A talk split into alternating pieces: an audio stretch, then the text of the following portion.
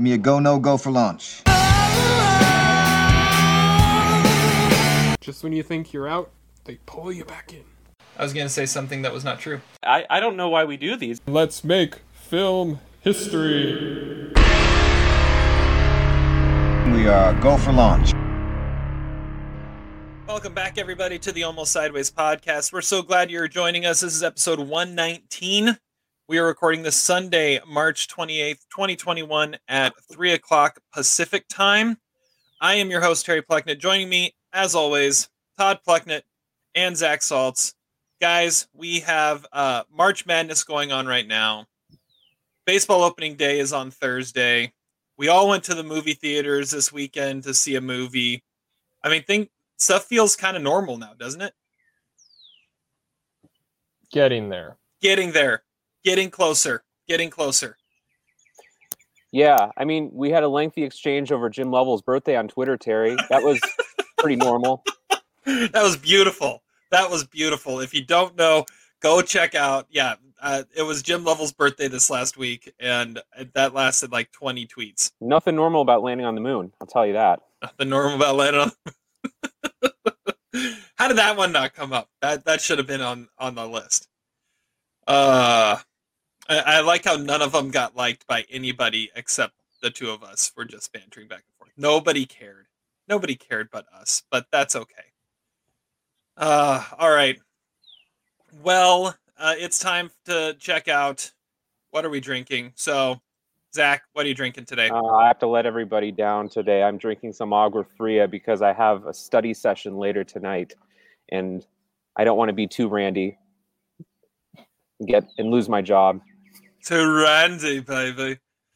Austin Power is the only one that uses that word in that way. Just letting you know. Good to know. Yeah. All right, Todd, what are you drinking? Uh, I'm drinking the Mina Mesa Cabernet Sauvignon from uh, Paso Robles. And the only reason I got it is because Paso Robles is where the Cab Franc is that Miles didn't like. So I got the Cab Sauv instead. So. Yeah, it, didn't it place third at, at Paso Robles? It won the silver medal. Silver medal winner. That's yeah. right. Never come, never come to expect greatness from a Cab Franc. And this one is no different. This one is pretty good though. All right. Well, uh, I already meant... we're, we're alienating our viewers with the sideways and Apollo 13 references already. We're only two minutes in, so I know we have a problem. Zach's got dogs barking in the background. It's chaos. All right. Well, I have. I, I, went to a different um, a different place this time for my growler fill up. This was the Noble Hop Beer House in uh, in Hillsboro. Don't go there very often because they don't have their own beer. They just have everybody else's. But um, it's still pretty pretty good stuff. So I got here. I mean, check out the the color on this thing. This is the um from Great Divide Brewery in Denver, Colorado. This is their oak aged chocolate cherry imperial stout. So it looks like wood. oh, that's good. That's good stuff. That's good stuff. So yeah, Ooh, and then the oakiness comes in at the end. Interesting. Interesting. Okay. All right. Strawberries? Or, no, not uh, the cheese. Not oh, the cheese. No cheese? No. Okay. No, no. Well, thank you all so much for listening. Uh, we are all over the internet. Make sure you subscribe, rate, review on Apple Podcasts, on Stitcher, on Pandora, on Spotify. You can find us at almostsideways.com. You can find our blog at almostsideways.blogspot.com. You can find us on Facebook. You can find us on Twitter. All that fun stuff. All right, let's get into what we've been watching. Boom. What have we been watching? Zach, you're first. All right. So, uh, early, one of the great um, benefits of this uh, pandemic was when we did our best movies under a thousand votes list. I watched a movie called In the Family which I think at this point would rank on my top 10 of the decade list. It was absolutely spectacular. The director of that movie is Patrick Wang. And I watched another film of his this week, um, and it was called The Grief of Others. Todd has watched one of his movies too, which I need to check out at some point. Um, the Grief of Others is a movie from 2015, and it it tells the story of it's actually based on a book, uh, and it tells the story of this family um, and uh, basically they live i think they live somewhere on the east coast and i think new jersey And uh, what has happened at the beginning of the movie, as it starts, is they've lost uh, a child in childbirth. The movie is sort of ambiguous about how exactly those events transpired, but we know that all these characters are in grief, and like a lot of rep- repressed white suburban families, really talk about it. And then this character comes in the picture, the father's biological daughter from his first marriage, who also happens to be pregnant, and she kind of swoops in on this family and you know she's sort of um, having her own problems the son and daughter are having their own problems it feels kind of like a more um, sort of serious and grounded todd solondz movie without the kind of grotesque over the topness um, and you know patrick wang really likes to do long takes um, sort of uninterrupted uh, takes and um, basically, like in the family, it's very much about characters that are afraid to kind of reveal too much of themselves to even the people that they assume to be, you know, close to and intimate um, with. And uh, you know, he he definitely has some stylistic flourishes. There's some weird sort of superimpositions throughout the movie, and like a weird red filter that he keeps coming back to. Um, I didn't like this movie quite as much as In the Family, but uh, then again, there, there, are few movies as great as as that experience was. But this is an absolutely solid movie with some really um, great acting by the leads in this movie: Wendy Moniz Grillo and Trevor St. John.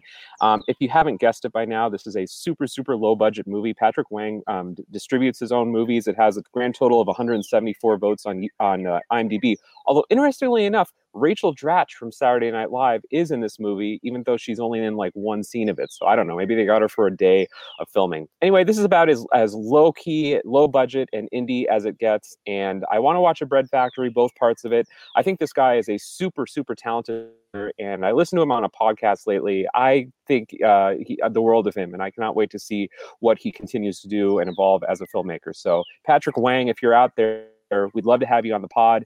And uh, The Grief of Others is a really solid three and a half star movie. Very nice. Very nice. All right. I have not seen that. Just in, if, in case you're wondering. You're, you're not one of the 174. Well, now 175. Okay. No. Yeah. Yeah. Good to know. All right. Todd, your turn. Take us into the cager.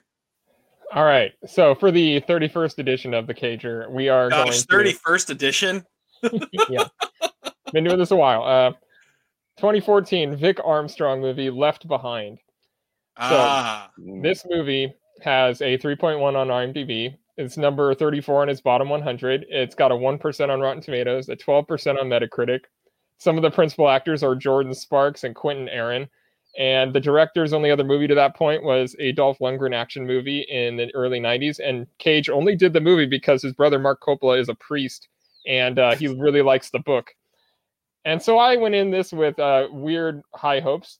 um, the menu music on the DVD is really strange. It's like it thinks it's Indiana Jones, which is a really strange way to start this movie because the rest of it's like Lifetime movie, corny uh, music and look. Uh, but but until like the end is like this like Con Air ripoff scene that actually has some of that music. So it's a weird it's a weird movie. It's based on the book, which was made into a trilogy of movies uh, starring Kirk Cameron at one point. And Cage plays Rayford Steele, who is a pilot.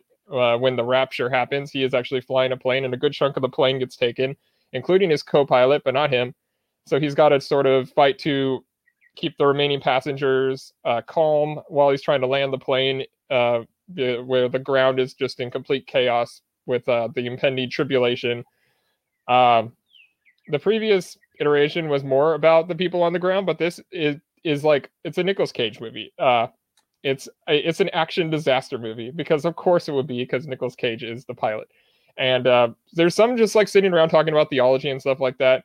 But somehow this movie like offends everybody that it that it um that that that saw it because it, it's it's based on this like insanely popular Christian book, but it makes this point almost that um like any religion is like good enough and uh, and it kind of makes the Christians look a little loony. So I'm not really sure how they could screw that up. They, like, their target audience to completely alienate them, which I think is just perfect for this kind of movie. Uh, it does have like some predictable soapy scenes with the people on the ground, like uh, thinking about their lives and like talking about how like they have like a crisis of faith and stuff like that.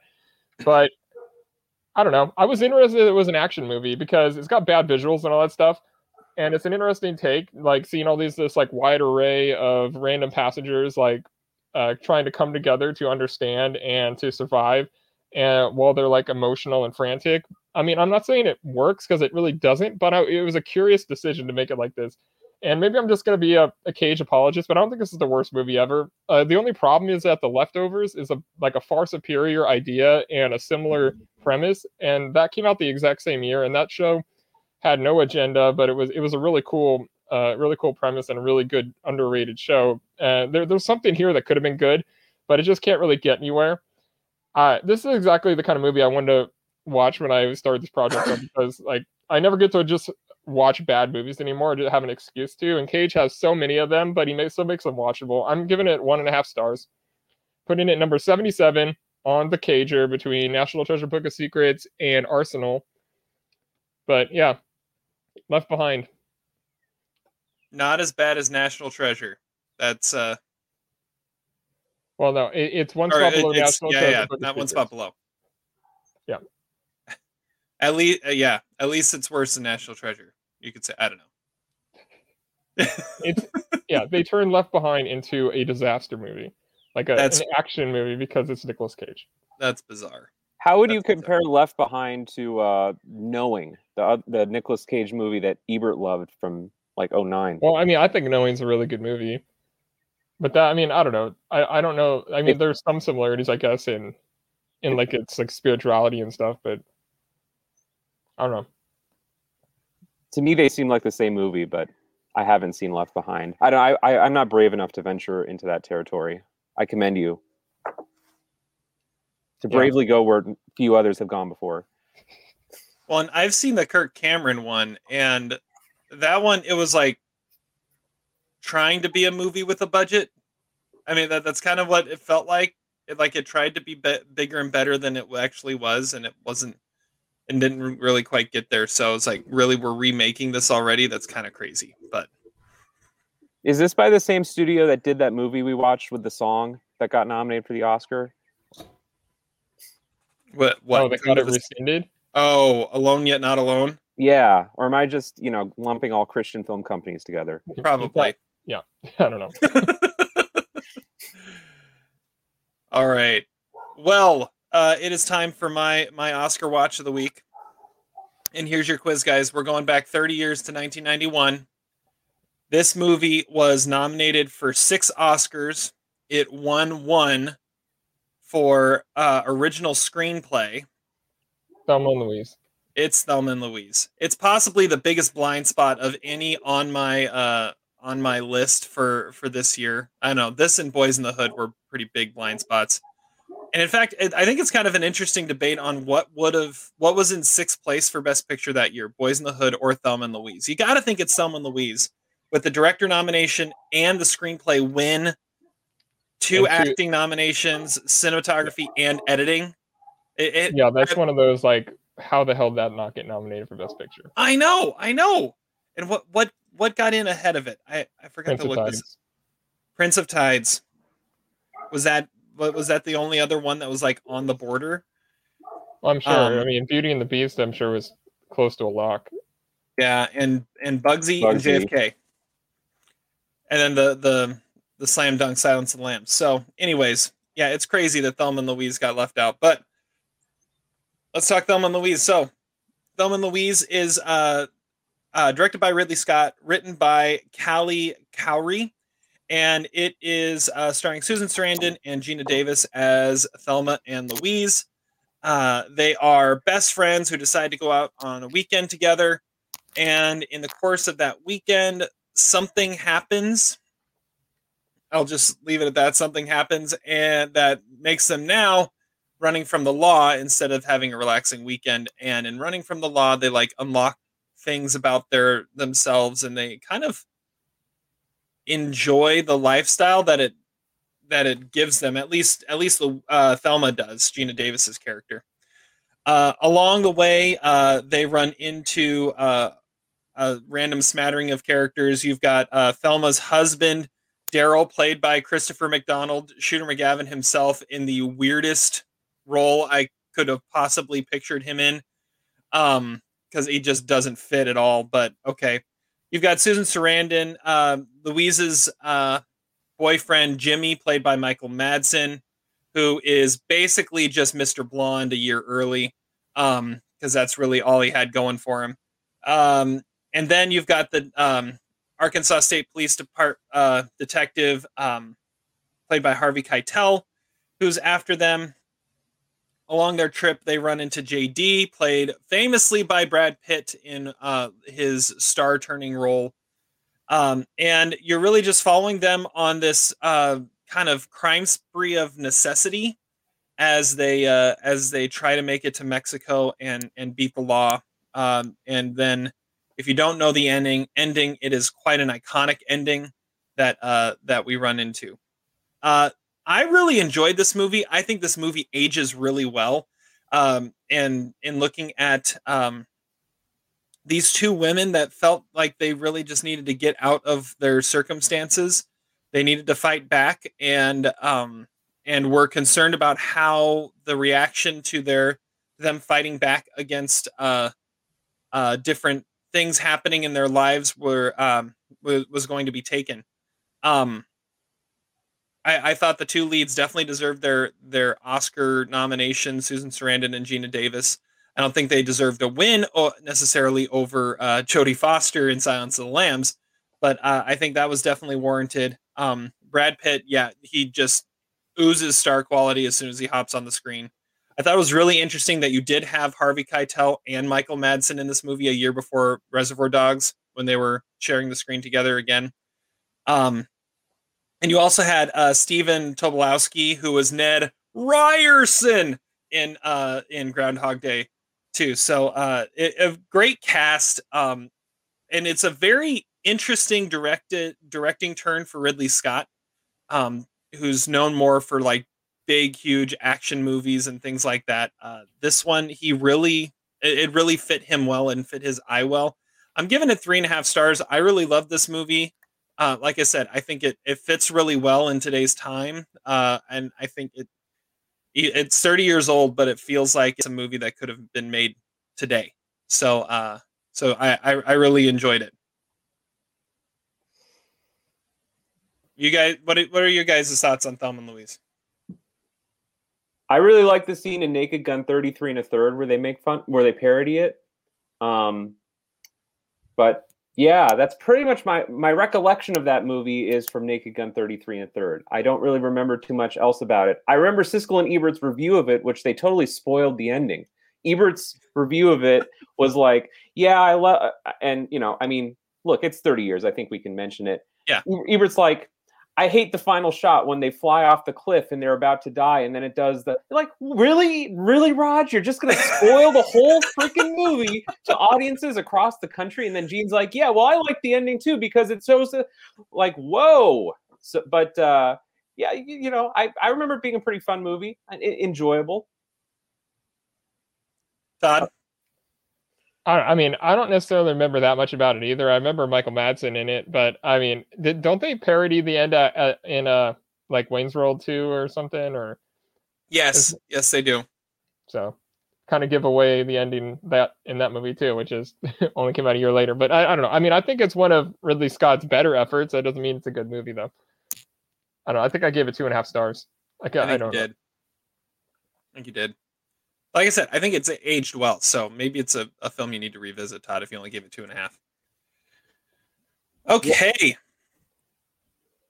I was gonna Back say, to, uh, yeah, I, was, I was just gonna say, I, I I feel like Ridley Scott's non-action movies are always kind of interesting.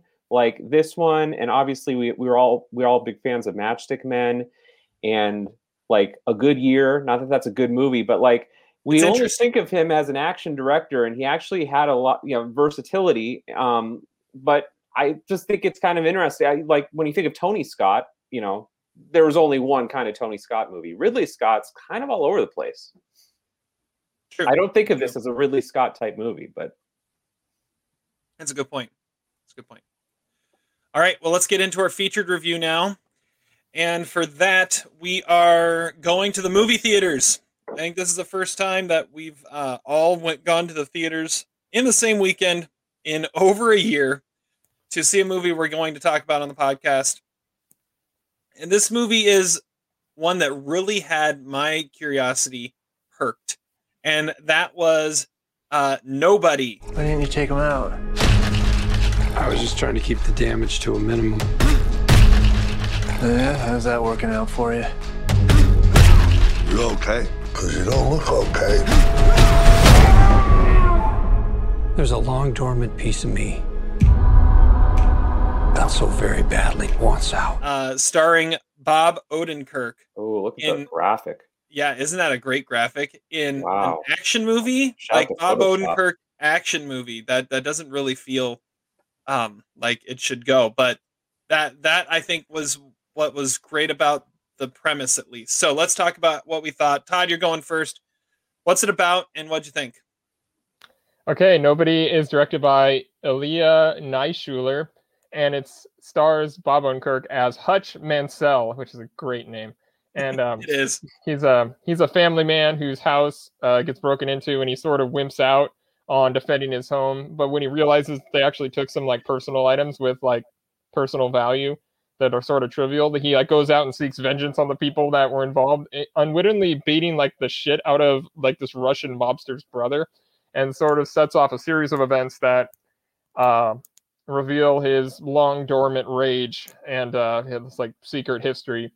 Uh, it's directed by the director of Hardcore Henry, which I've never seen, but I know Adam gave it zero stars, and it's written by the writer of the John Wick movies as well as a producer of those movies, and it is a beast of a movie. Like from the the opening scene has this song playing that sounds like it's like straight out of Jackie Brown or something, and from like the opening shot, I was all in on this movie. It, it's essentially kind of True Lies mixed with like a Charles Bronson type action movie thing, but with like the John Wick style choreography. The fights are nuts and they are so violent, but they're done so in a way that makes it more exciting than it really is like disturbing. And it has like one-liners and like normal beats of an action revenge movie, but Odenkirk is the flawless casting, and he's what makes it not so nihilistic. Like he has that smirk on his face still. Like he'll he'll deliver one of those like Bruce Willis kind of lines, like "Don't call 911" or something, but he'll have that look on his face. So it's like, well, I could have done that better, or or he'll like cave in someone's face, and he'll he'll it'll he'll have that look that, that says like, well, I'm getting too old for this.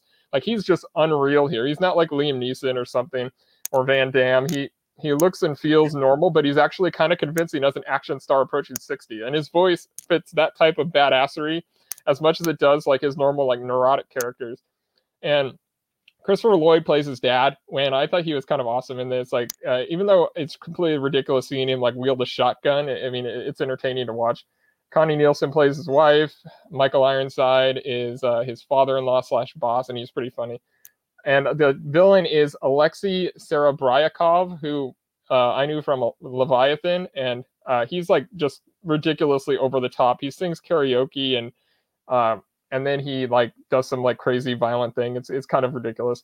But when RZA shows up, I completely lost it. It all makes sense. It made sense at that point because like he is as much of an influence on Tarantino soundtracks as as uh as Tarantino is, and so that that made sense that like the things that reminded me of Kill Bill and stuff, it was RZA that was the one driving that, and he he's done these kind of like um, pseudo gun fu things with like the Man with the Iron Fist uh, that he directed, and he also directed one of the best movies of last year.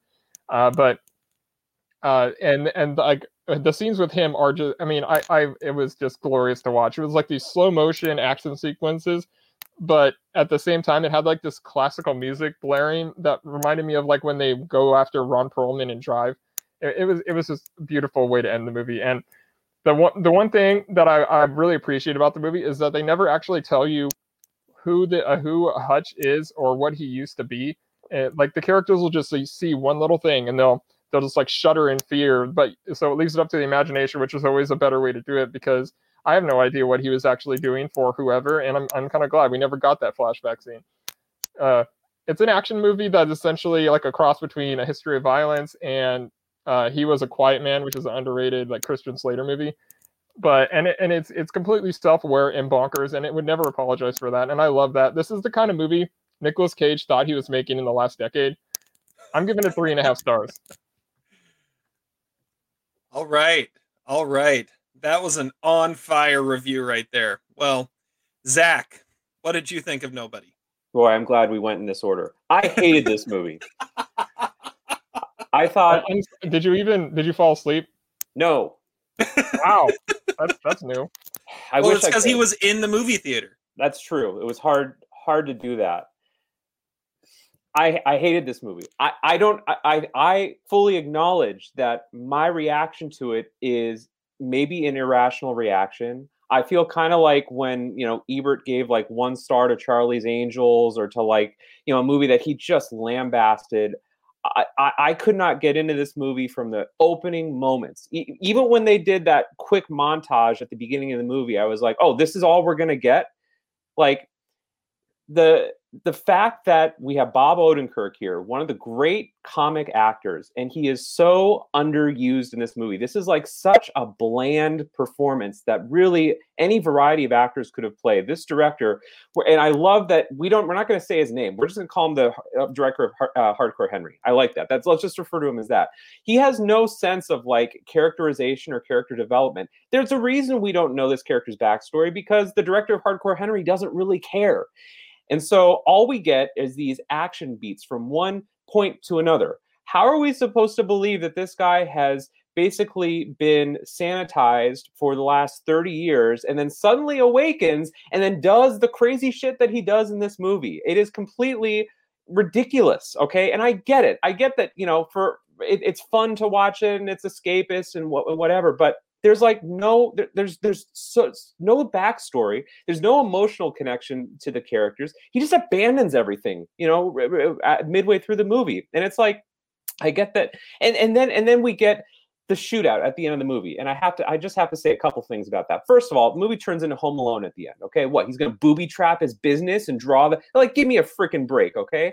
Another thing i love about it is that he lures them to the, the warehouse which apparently is only two blocks away from the karaoke place right? And he's never even seen the karaoke guy before. He has no affiliation with the russian mob uh, ju- and then, of course, we get the money shot with Christopher Lloyd, which, you know what? I mean, that should have been worth the price of admission alone. But by that point, I was just tapped out of this movie completely. I was angry at I was watching. I hated the violence in this movie. I hated that they ruined even this, even the, the one scene that was like kinetic was the fight in the bus. And even that scene was just so ridiculous because at, by that point, this character has not fought anybody in 30 years. Okay, give me a break.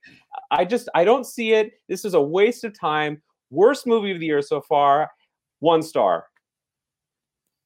One star. I think Zach's just mad that he had to spend ten bucks to see this movie instead of watching it at home. 15, 15. instead of watching it at home on uh, on Netflix. I think that's really what's going on here. It might be. Like how many movies? How many movies have you watched in the last year where you're like, you know what? I gotta watch it for free at home. Two and a half stars. Yep. it, it could have helped. Uh, all right. Well, we always we, we we don't really plan this. This time we kind of tried to guess, and we guessed right.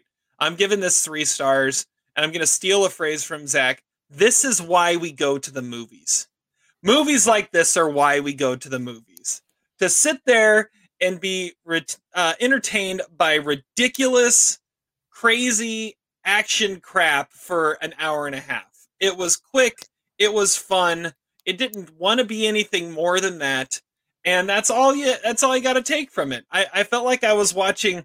I, I was watching something that was supposed to originally have Liam Neeson in it, but then it went with Bob Odenkirk instead, which was I thought was a great turn because I thought he brought his just it, it being him instead of someone who you already re- relate to as a badass just Well, he's completely playing changed a loser. That's What? thing. He's better at playing a loser. which is he's what he's playing loser. for the for the first 15 20 minutes of this movie uh you said you said the you didn't like how you you thought the the uh bus scene was was sloppy and and it didn't uh, it was kind of crazy I mean, it was kind of supposed to be and he got the crap beat out of him in that bus scene too. And that and it's because he hadn't been doing this for a while. Uh no i i thought it was it was just a lot of fun. And and it was it was everything i wanted it to be. And it wasn't anything beyond that. It wasn't spectacular. I wouldn't go like three and a half star masterpiece like todd did. But uh it's it, it's a fun movie it's popcorn theater It's exactly why we go. We it's when you go to the theater for a popcorn movie, this is what you want, and that's exactly what it was. I will say, um, I had no idea Michael Ironside was still a thing. I and in fact, I going into it, I saw his name and I said and I said to myself, I thought Jester was dead, but apparently he's still around. Um, and uh, and it took me a second to even notice, uh, recognize him. And uh, Christopher Lloyd in this movie looks like Abe Vigoda did 30 years ago. Uh, that was another thing that I I, I thought of. Good So call. yeah, yeah, like I thought, like Abe Vigoda as uh, John Travolta's grandpa in Look Who's Talking is what Christopher Lloyd looked like in this. Ooh, what a what a reference. I know, I know. It's weird, but that is exactly what I thought of as I'm seeing him on screen. So I was getting some Peter Boyle vibes, but maybe we're in oh, the same I territory. could see that too. Yeah, yeah. But yeah, three stars, three stars. It was fun. It was fun. That's all I can say. Yeah, I, I love that he's not like uh, a perfect like fighter because he does. He gets stabbed. He gets he breaks bones. he gets like he gets the hell beat out of him a lot, and that's Yeah, it doesn't seem to affect him. no. I mean, it does. He obviously. Ha- I mean, he has to get sewn up and shit. I don't know. I mean, he it's a. but uh, he's uh, it makes it more realistic. Uh, He's not just like a guy who's taking on ten guys and he's going to take them all out without getting scratched. Everything in this movie was just in the service of fight scenes. And i feel like because it's bob odenkirk I, I i felt like this character could have been a lot more dynamic. For example think of the relationship between the hero of this movie and the villain of this movie. Oh you know this the villain of this movie is over the top charismatic character right?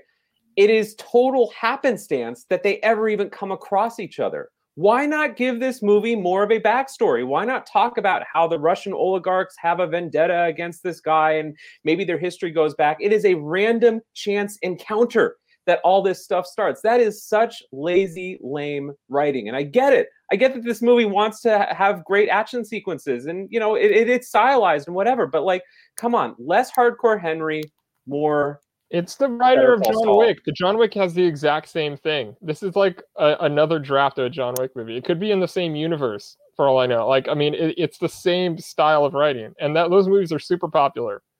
And I, I think you even like them. I have not seen any John Wick movies. Oh, well, you would probably like them. Neither have the I actually. I haven't seen any John Wick either.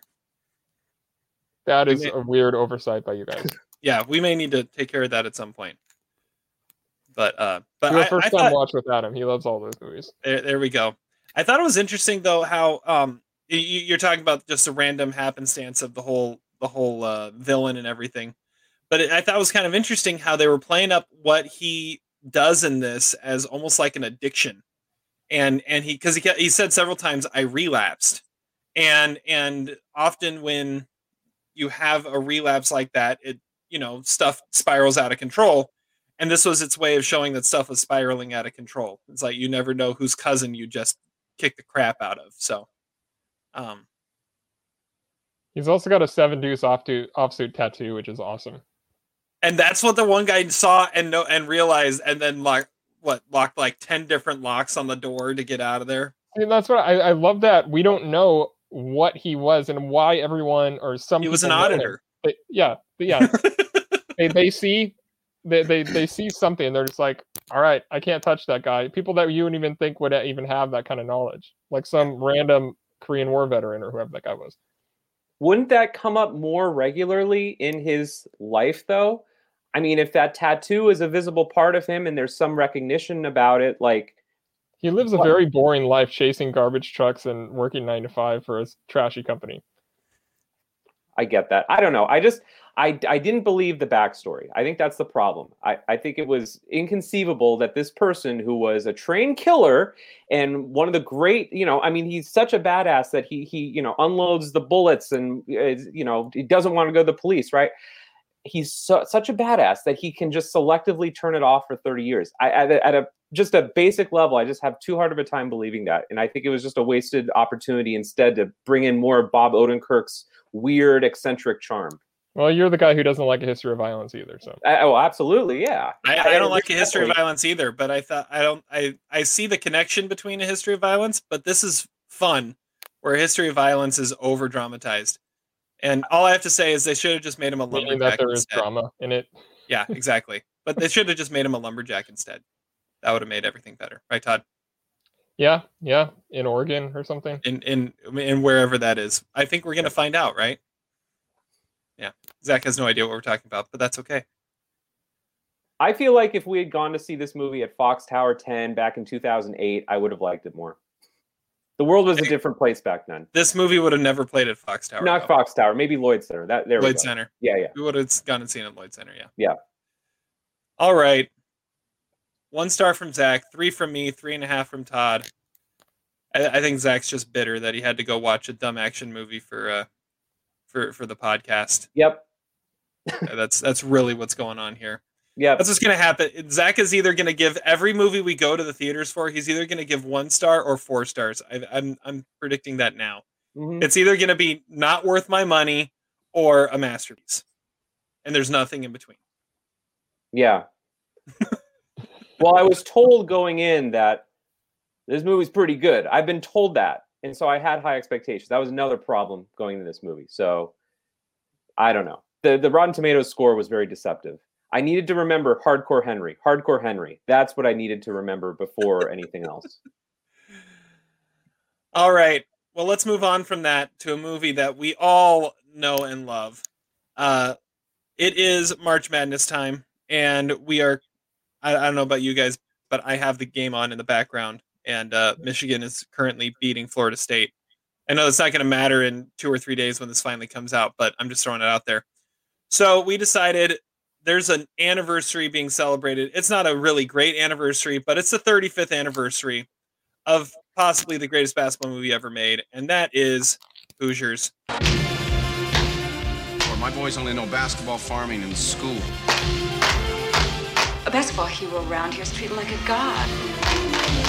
You know, most people would kill, to be treated like a god just for a few moments. Forget about the crowds, the size of the school, their fancy uniforms, and remember what got you here. And so we are talking all things Hoosiers for our deep dive today. And uh, yeah, let's get into this. We always start with trivia uh, because we used to do it at the end and then realized that we always spoiled our own questions throughout the throughout the deep dive. So we start with trivia before we start any other conversations. So Todd, for some reason you're hosting trivia and and I feel like I'm going to get trounced massively by this, but we'll see how it goes. So what are we doing? Who's first? Uh, I don't. I mean, if you think you're gonna get beat, I guess we could go with you first. Okay. All right. So so Zach unplug or just pop him out. There we go. Zach's gone. All right. All right. I, I, I yeah, I do I do not have much confidence in my uh in my I, I, I don't have like a geek's uh knowledge of this movie. I have I have a, a Okay. passive Well, knowledge. So Some of these, some of these, you should be able to get. okay. Okay. So we have nine questions worth 19 points. Okay. First one you probably won't get then. Uh, what is written on the basketball on the trophy shelf in the first scene? Um, it's uh oh, it's uh nine. It's like 1947 league champs. Uh, it says, yeah, county runner-up 1949. Yeah, that's what. Yeah, I I knew I knew what you were talking about though. Okay, that's good. what two classes will uh, Norman Dale have to teach at the school? History and civics. Both are correct. Um, where did Coach Dale last coach? Um, coached uh, college ball in Ithaca, New York. That's correct. Uh, well, how does Shooter describe his suit that he got married in? Hmm. Um, over there. He's like, I, I got a wing dinger. I have a, have a suit. right over there. Well, that's not how he described it. Yes, I mean you you are not wrong. uh, what was Ollie's school presentation about? Oh, um, And the answer is not indoor plumbing. yeah. Um, was it the Great Depression? No, it was about progress. Progress. Okay. What uh, were the two assignments of for positions on the picket fence that that shooter gives? The two assignments for position. It was um the Like he- swingman. Yeah. And- who's, who's the swingman? Oh, who's the swingman? Yeah. Who? Who? What is? Yeah. Oh crap! I thought you just meant what? What were the positions that? Oh. Well, I mean, you should know who who who takes the shot. Well, Jimmy takes the shot. He does not take the shot. He doesn't take the shot. No, he doesn't take the shot. Who takes? Um, does Cade take the shot? No. No, I'm just. Okay. Well, so you get a half point for swingman, and what is? Uh, what's the other Um, one? It's at the pick. Pick man. No. No. So Merle was the swing man and Jimmy was solo right. Okay. Yeah. Okay. Um, what city were the sectional finals in?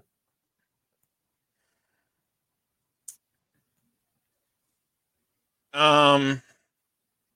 There's no real reason why you should know this Yeah. name. No, I don't. I don't. in, in Deer Lick. Dear. Okay. Uh, what flavor gum was the guy uh, who his buddy was guardian chewing? Oh, was it? Oh gosh, cinnamon.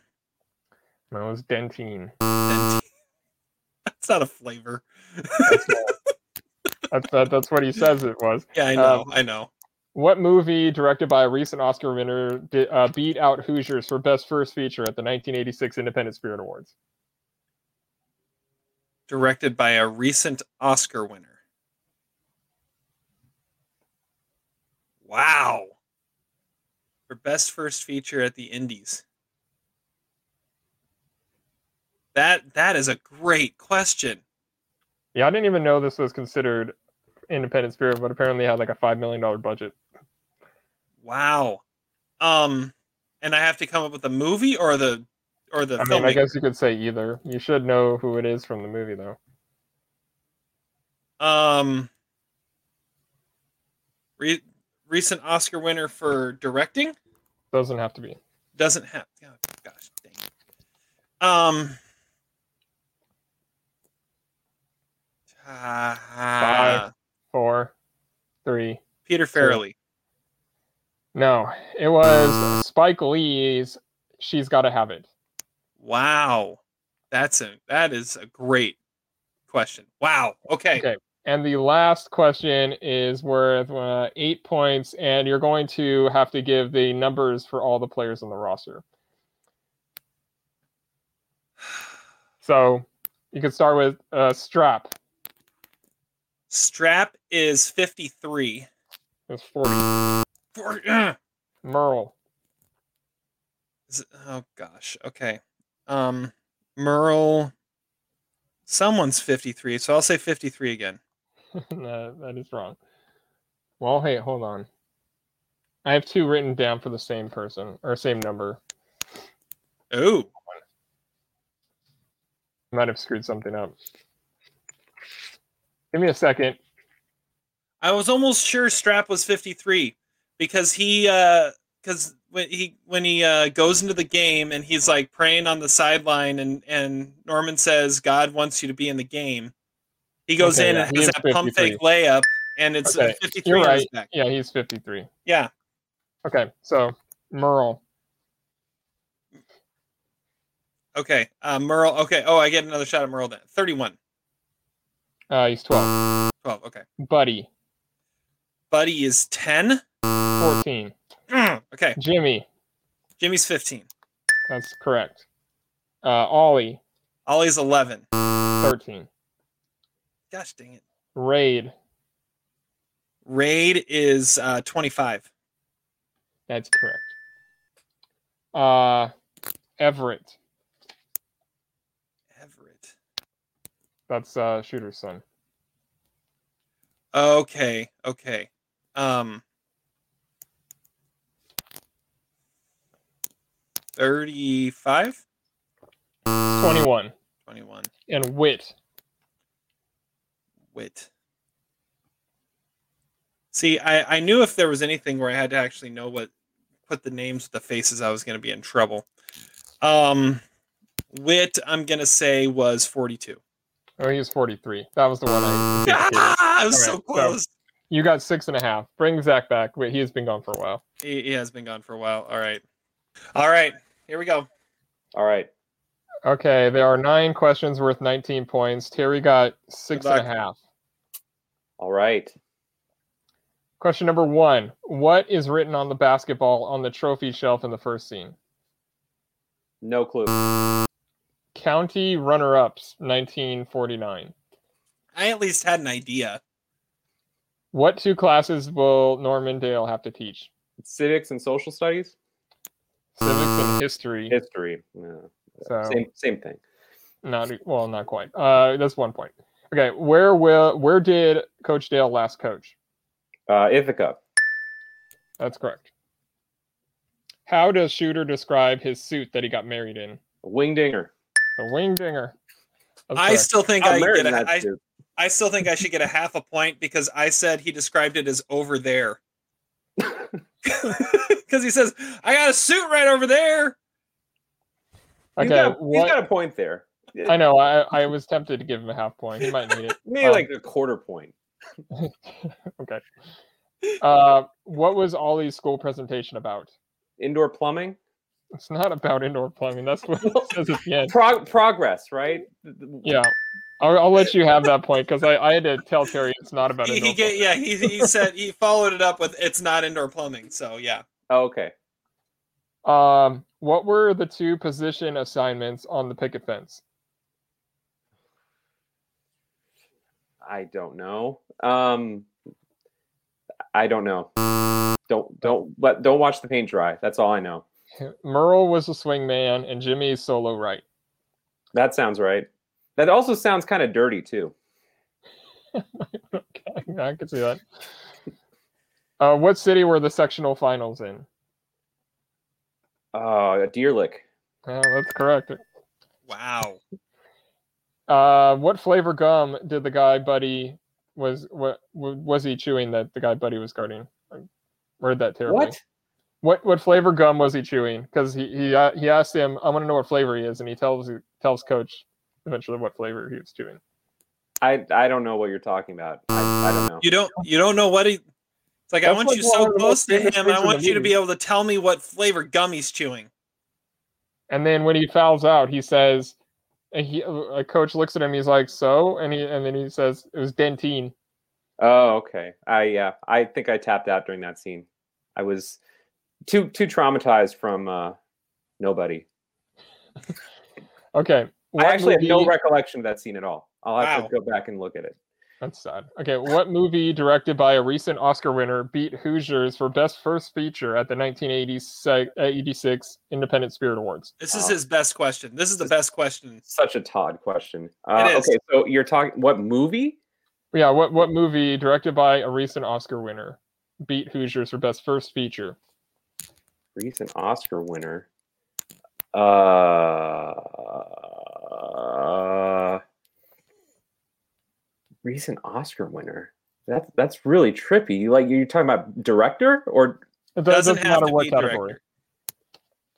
But the director won an Was it- Oscar recently. In the last five years. in the last five years. Oh gosh, I have no clue. Um, I, I, I give it up. such a great question. It's such a great question. She's got to have it Ah, okay, that is a good question. because of the answer. Spike Lee, Spike Lee also has uh, something to do with this movie too. Maybe we'll bring him up later. But yes, uh, yes, Todd should get a point just for that question.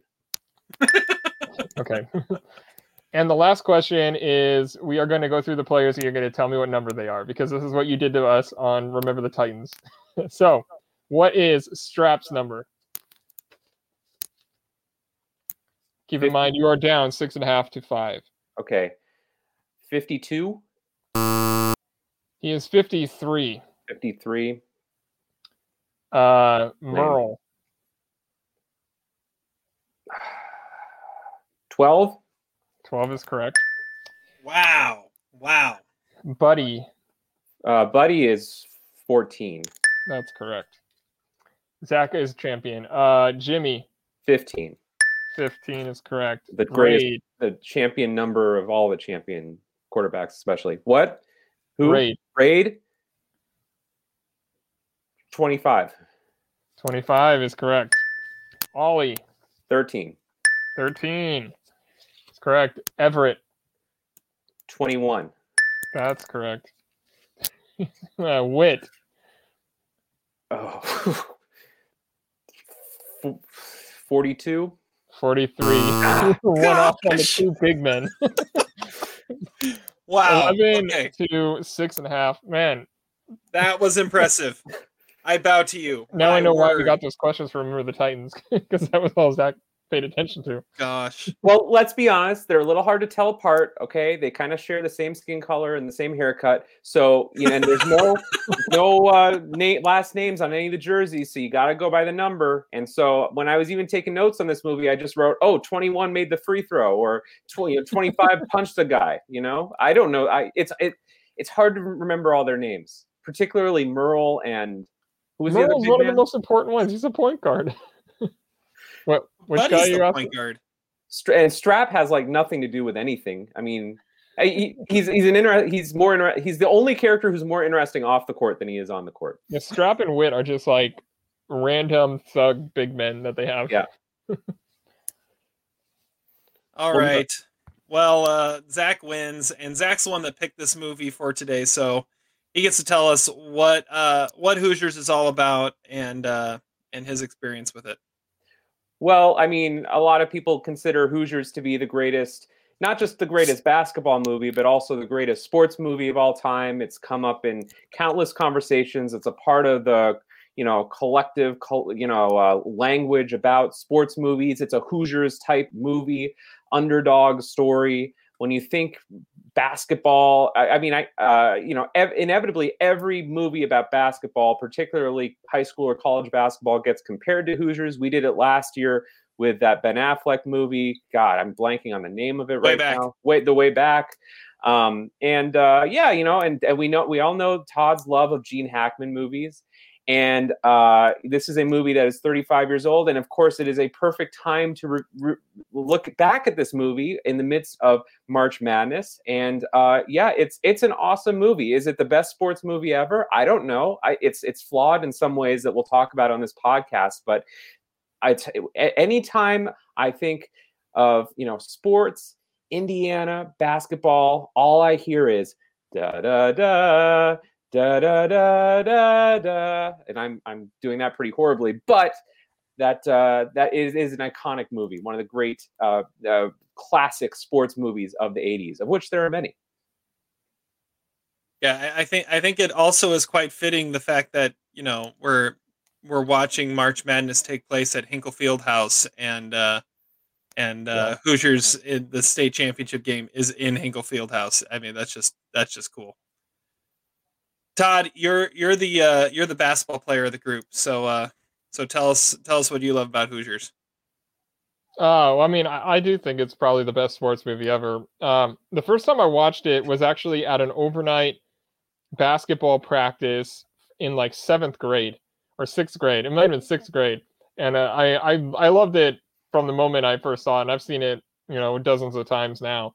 It's uh it's the perfect underdog story, really, and um, it uh, it takes a true story loosely and it turns it into something that has become completely iconic and I I think I mean, I don't know. I mean, it, yeah, it's it's a great Gene Hackman performance. It's a great Dennis Hopper performance. It's got one of the most memorable scores of any movie that I have ever heard, and uh, it's I, I I just love everything about it. It's the basketball scenes don't look don't look fake.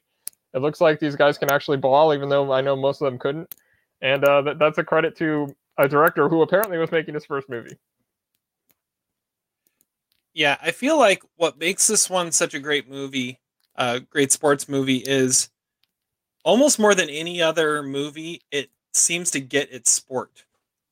Like it, it, it understands the sport and shows it throughout everything that it that it does.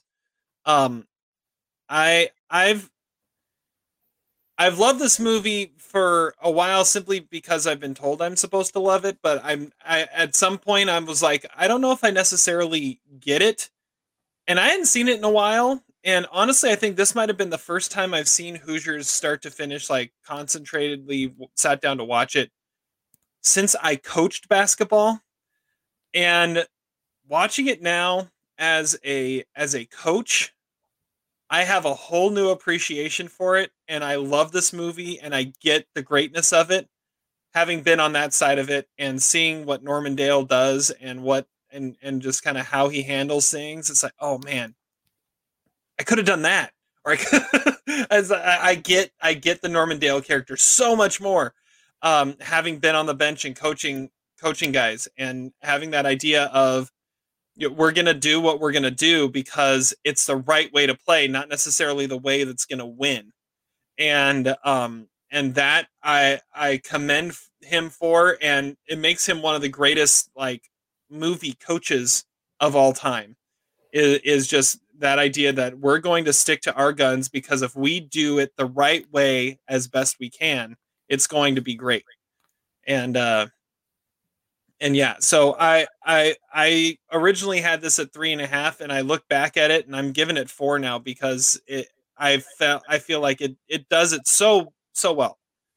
And uh it shows the coaching side of things and then also just understands the game it's talking about so much better than almost any other sports movie. Yeah, you know what's kind of interesting about this movie, watching it again, I hadn't watched it in quite a while, is I I focused less on the basketball aspects of this movie and more on the kind of cultural aspects. And one of the ways that this movie has been criticized is that, oh, it's racist. I mean, there are no black characters in the movie, and the only black characters in the movie are at the end of the movie, and they're the big kind of Goliath team, and you know, whatever. Spike Lee has criticized this movie on those grounds. But I think what's actually more interesting than the racial dynamic, I mean, obviously, you know, this was, you know, Cornfield, Indiana in the 1950s. They didn't have black players. I think what's more interesting is the dynamic between the city and the country and the fact that the townspeople have this really rigid way of understanding culture and life and relationships in this really inbred community and then they have this outsider come in who you know is donning a leather jacket and he has this mysterious past and he's from new york and he's trying to instill a very different mindset than what the people in the town are used to. And I think that's a dynamic that is really interesting and relevant in 2021. It's also interesting and relevant in the sense that this movie is about tradition versus modernity. And this movie is all steeped in tradition, right? It feels like a movie that probably could have been made in the 1950s. And it's very nostalgic for this idea of a small town America. But at the same time, it kind of recognizes that the small town America is also really rigid and maybe uh, has you know uh, uh, preconceptions about what uh, you know a, a, big city coach represents and these fears are very kind of localized and i don't know i thought it was really kind of that that almost to me almost superseded the basketball qualities of this movie and i think in 2021 it's definitely like a sort of a red state blue state type movie I wouldn't necessarily maybe, go that maybe, far. Maybe I'm reading a little too much into it, but like the whole notion of, you know, for example, the idea that Coach Dale is trying to instill more of a collective mindset of the players and passing the ball instead of just you know uh, everybody's shooting right? He's always talking about the fundamentals of the game right? And and doing these practices that none of which even involve shooting. And that totally goes against what the individualistic mindset of this small town community indiana has believed for you know time you know forever. But i don't know. Maybe i'm reading too much into the movie but i feel like it's a movie that is very much about you know the collective community of Hickory versus the big city, right? And that's a that's a that's a, a, struggle and a tension that's in a lot of movies, but that really came through for me this time, maybe more so than ever before.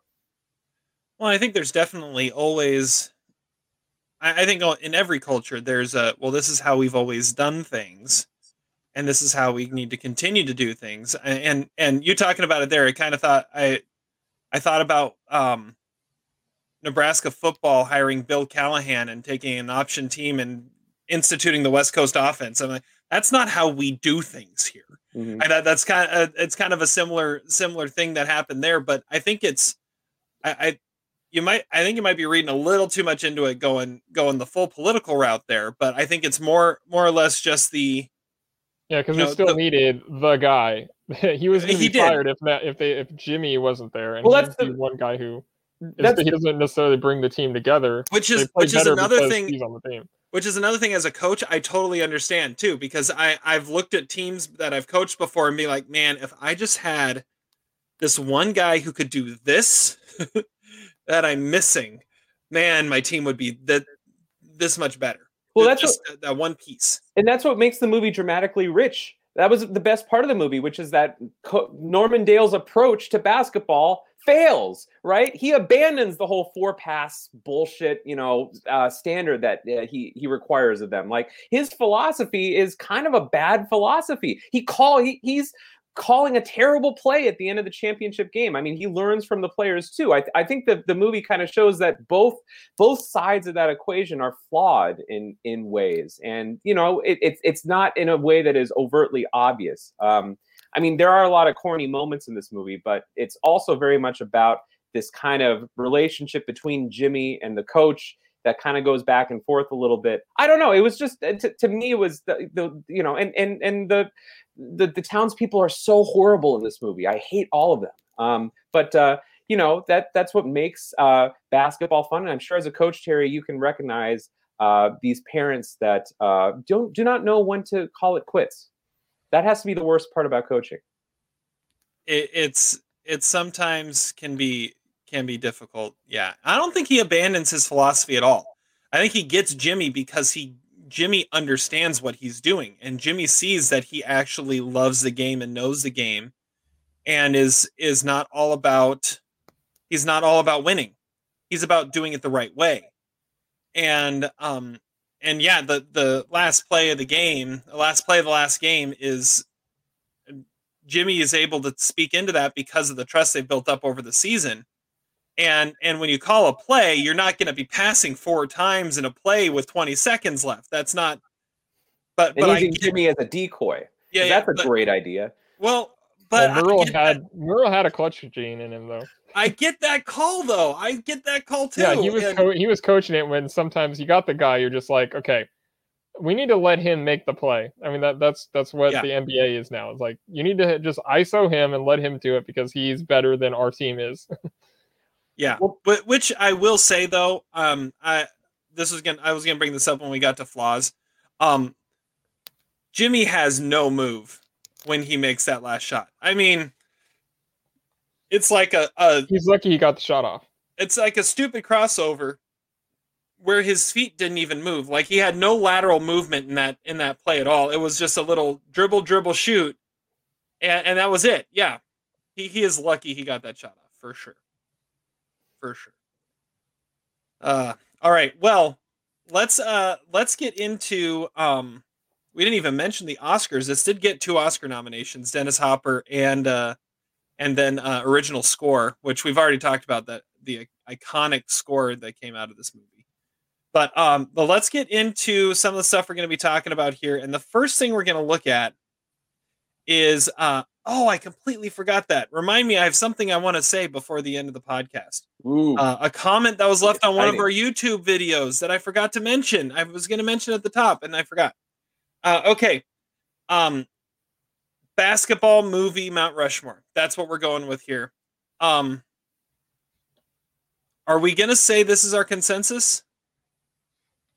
Yeah. Okay. Yes. Okay. This is our consensus.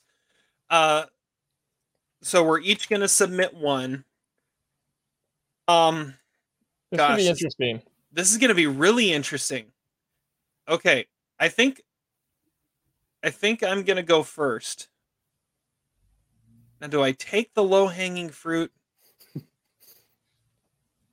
I I'm going to I'm to leave it and I'm Are to go with something. documentaries? That was that- uh, that's I question. almost consider that a different category. Okay, all right. So if we're considering it a different category, then that means we can't pick Hoop Dreams. Hoop Dreams or Lenny Cooke, the Safdie brothers, doc, Okay. So let's let's leave documentaries off then. So no Hoop Dreams and no and no Lenny Cooke. Okay. Or any 30 for 30. Right. Can't pick the last dance. Yeah, you can't pick the Or last Allen dance Iverson or any of those. or or uh, or Reggie Reggie Miller, Miller. versus the Knicks. Yeah. okay. Well, in that case, uh, I'll go first, and I realized I realized looking at this that um I have some huge blind spots when it comes to basketball films. One. And two, uh the great ones I have watched, it's been so long since I've watched them, I don't really remember that much about them. So that's that that kind of puts me at a disadvantage, which is one of the reasons I'm going first. So I can pick one that I know I I remember a lot about, I know I love. It's kind of a horrible movie, but I don't really care. I love it anyway. I'm going Space Jam. Um, it, it's Nice. you you gotta throw Space Jam on there. I mean, it's Michael Jordan acting, kind of. I mean, he's trying to. Um, Reggie Miller's not white. Reggie's clear. Um, Bill Murray Larry. coming. What? Oh, Larry Bird. Larry Bird's not white. Larry's clear. Why did I say Reggie? Good I grief. don't know. I don't know either. Reggie definitely um, isn't white. Yeah, Reggie's not white either. Larry's not white. Larry's clear. And then you have uh and then you have Bill Murray coming in for the for the final 10 seconds of the game. He better show up um, in the new one. I know yes, he should. He should. I didn't know Dan Aykroyd was in this picture. Um but then you've got you've got some great uh NBA uh legends in there. You got Patrick Ewing, you've got Charles Barkley, Muggsy Bogues, uh, Larry Johnson, and Shawn Bradley. And uh, I hope Shawn Bradley has a is doing all right. He it was just announced that he had had a an accident and is now paralyzed. But um, it- it's just a fun movie and it's ridiculous. And seeing the Looney Tunes playing basketball, it's just ridiculous. But it's so much fun. There's a reason they're making another one because everybody loves Space Jam. So my submission is Space Jam. All right, we're going. Uh, we're going Zach next. What's your submission? Well, the documentary thing really messed me up. I was actually gonna, I, I was so proud of myself. I was gonna I was gonna pick the last dance and be like, oh, I'm going unconventional, but uh ruined it, man. That's not I- a movie though. Yeah, I guess not. I was also uh, is this yet another list that we have to exempt uncut gems? I mean, I totally consider that a basketball movie. You Like- could. It's close. But It's you know, close, but I think yeah, I think I think we're disqualifying uncut gems because Okay. it's uncut gems. I would All say right. be, more because it's uncut gems than it being a basketball movie. I I could go along with it being a basketball movie. It's a 100% a basketball movie, but that's okay. Um, yeah, I also have some major blind spots for basketball movies. I just, I almost want to lie and say I've seen White Men Can't Jump just to put it on the list, but I've never seen it. I feel bad about that. Um, so That's I, one that I, I think I've seen, but it's been so long that I remember very little about yeah, it. I should get assigned that at some point. I've seen the Rosie Perez scenes when she's on Jeopardy, and based on that alone, I want to put that on this list. But anyway, I have to go with uh, The Way Back. I, th- I that movie has grown on me. I think it is a really solid, strong movie, and I don't think there's a great deal of uh, representation of high quality basketball movies. I think Blue Chips is kind of a terrible movie. Um, Love and Basketball is okay. Um, uh, he Got Game, I've always actually thought was a little bit overrated. Um, and there's a few others out there. I, Space Jam I saw as a kid. I can't really put that on the list. The Way Back is a movie that I thought did a I actually re listen re-listen to our podcast minute ago because that was a fun one where we were both we were all speculating about the end of the world and the pandemic. But at the same time, we had a really good conversation about that movie, which is that you know, is it a realistic portrayal of basketball? Well, maybe not so much, but maybe the movie's more interested in this character who has demons that he's fighting, and that I think makes Ben Affleck compelling as a as an actor in it, and it makes the scenes of him coaching and then losing his shit really compelling as well. Uh, and you know, I'll always asso- we'll always associate that movie with the pandemic, so why not? I, if I'm being honest, I like that movie. You know, it's been in my head for a while. I think it's a strong, solid movie. I'll go with that. I'll go with that. Definitely an unconventional pick. If we can't go with documentaries, we should just do a Mount Rushmore basketball documentaries. I think we have all four right now. But I, I think so. Yeah. Yep. All right. Well, Todd, what do you got? Okay, well, this didn't go the way I was expecting. uh, well, the pro. Okay, I have these like fringe basketball movies, like the Basketball Diaries and Wolves, which is a great Michael Shannon movie that about him like being a like a, addicted to sports gambling, and his son plays called high school basketball. But I don't want to really go with something that's hardly about basketball, but it's, basketball's in it. I do love He Got Game and Love and Basketball, but I I was gonna go. I'll just do it. I, I'm gonna go with semi pro because I think that is the the best Wow. basketball comedy that there is, and it it really gets shit on a lot. But it's the one basketball comedy that understands basketball. Like I, I feel like the the level of basketball knowledge that movie has far exceeds like the level of writing and everything.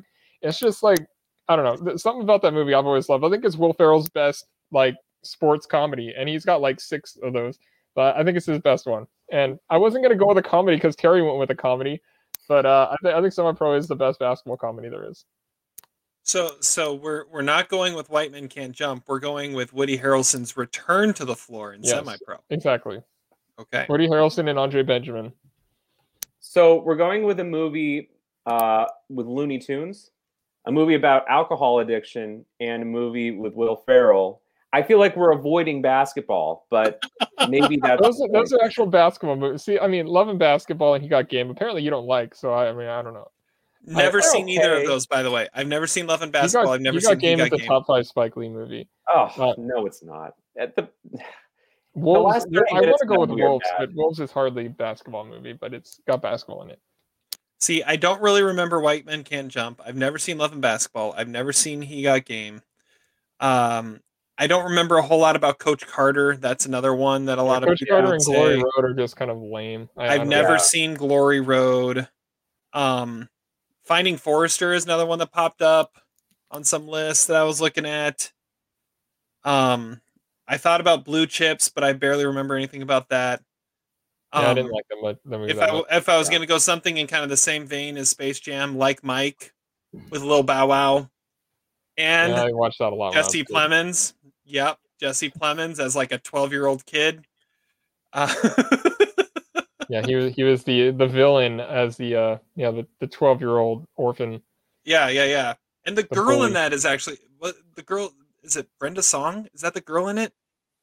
Like the girl is actually a, a legit actress now too. I don't I don't know. It's been a long time, Terry. You got to look this up. Okay. All right. Todd, have- have you seen the movie Drive? He said, "Isn't that about a basketball player?" The Jack Nicholson movie. I mean, it's about yeah. I don't know. I've never seen it, but I've been intrigued by it.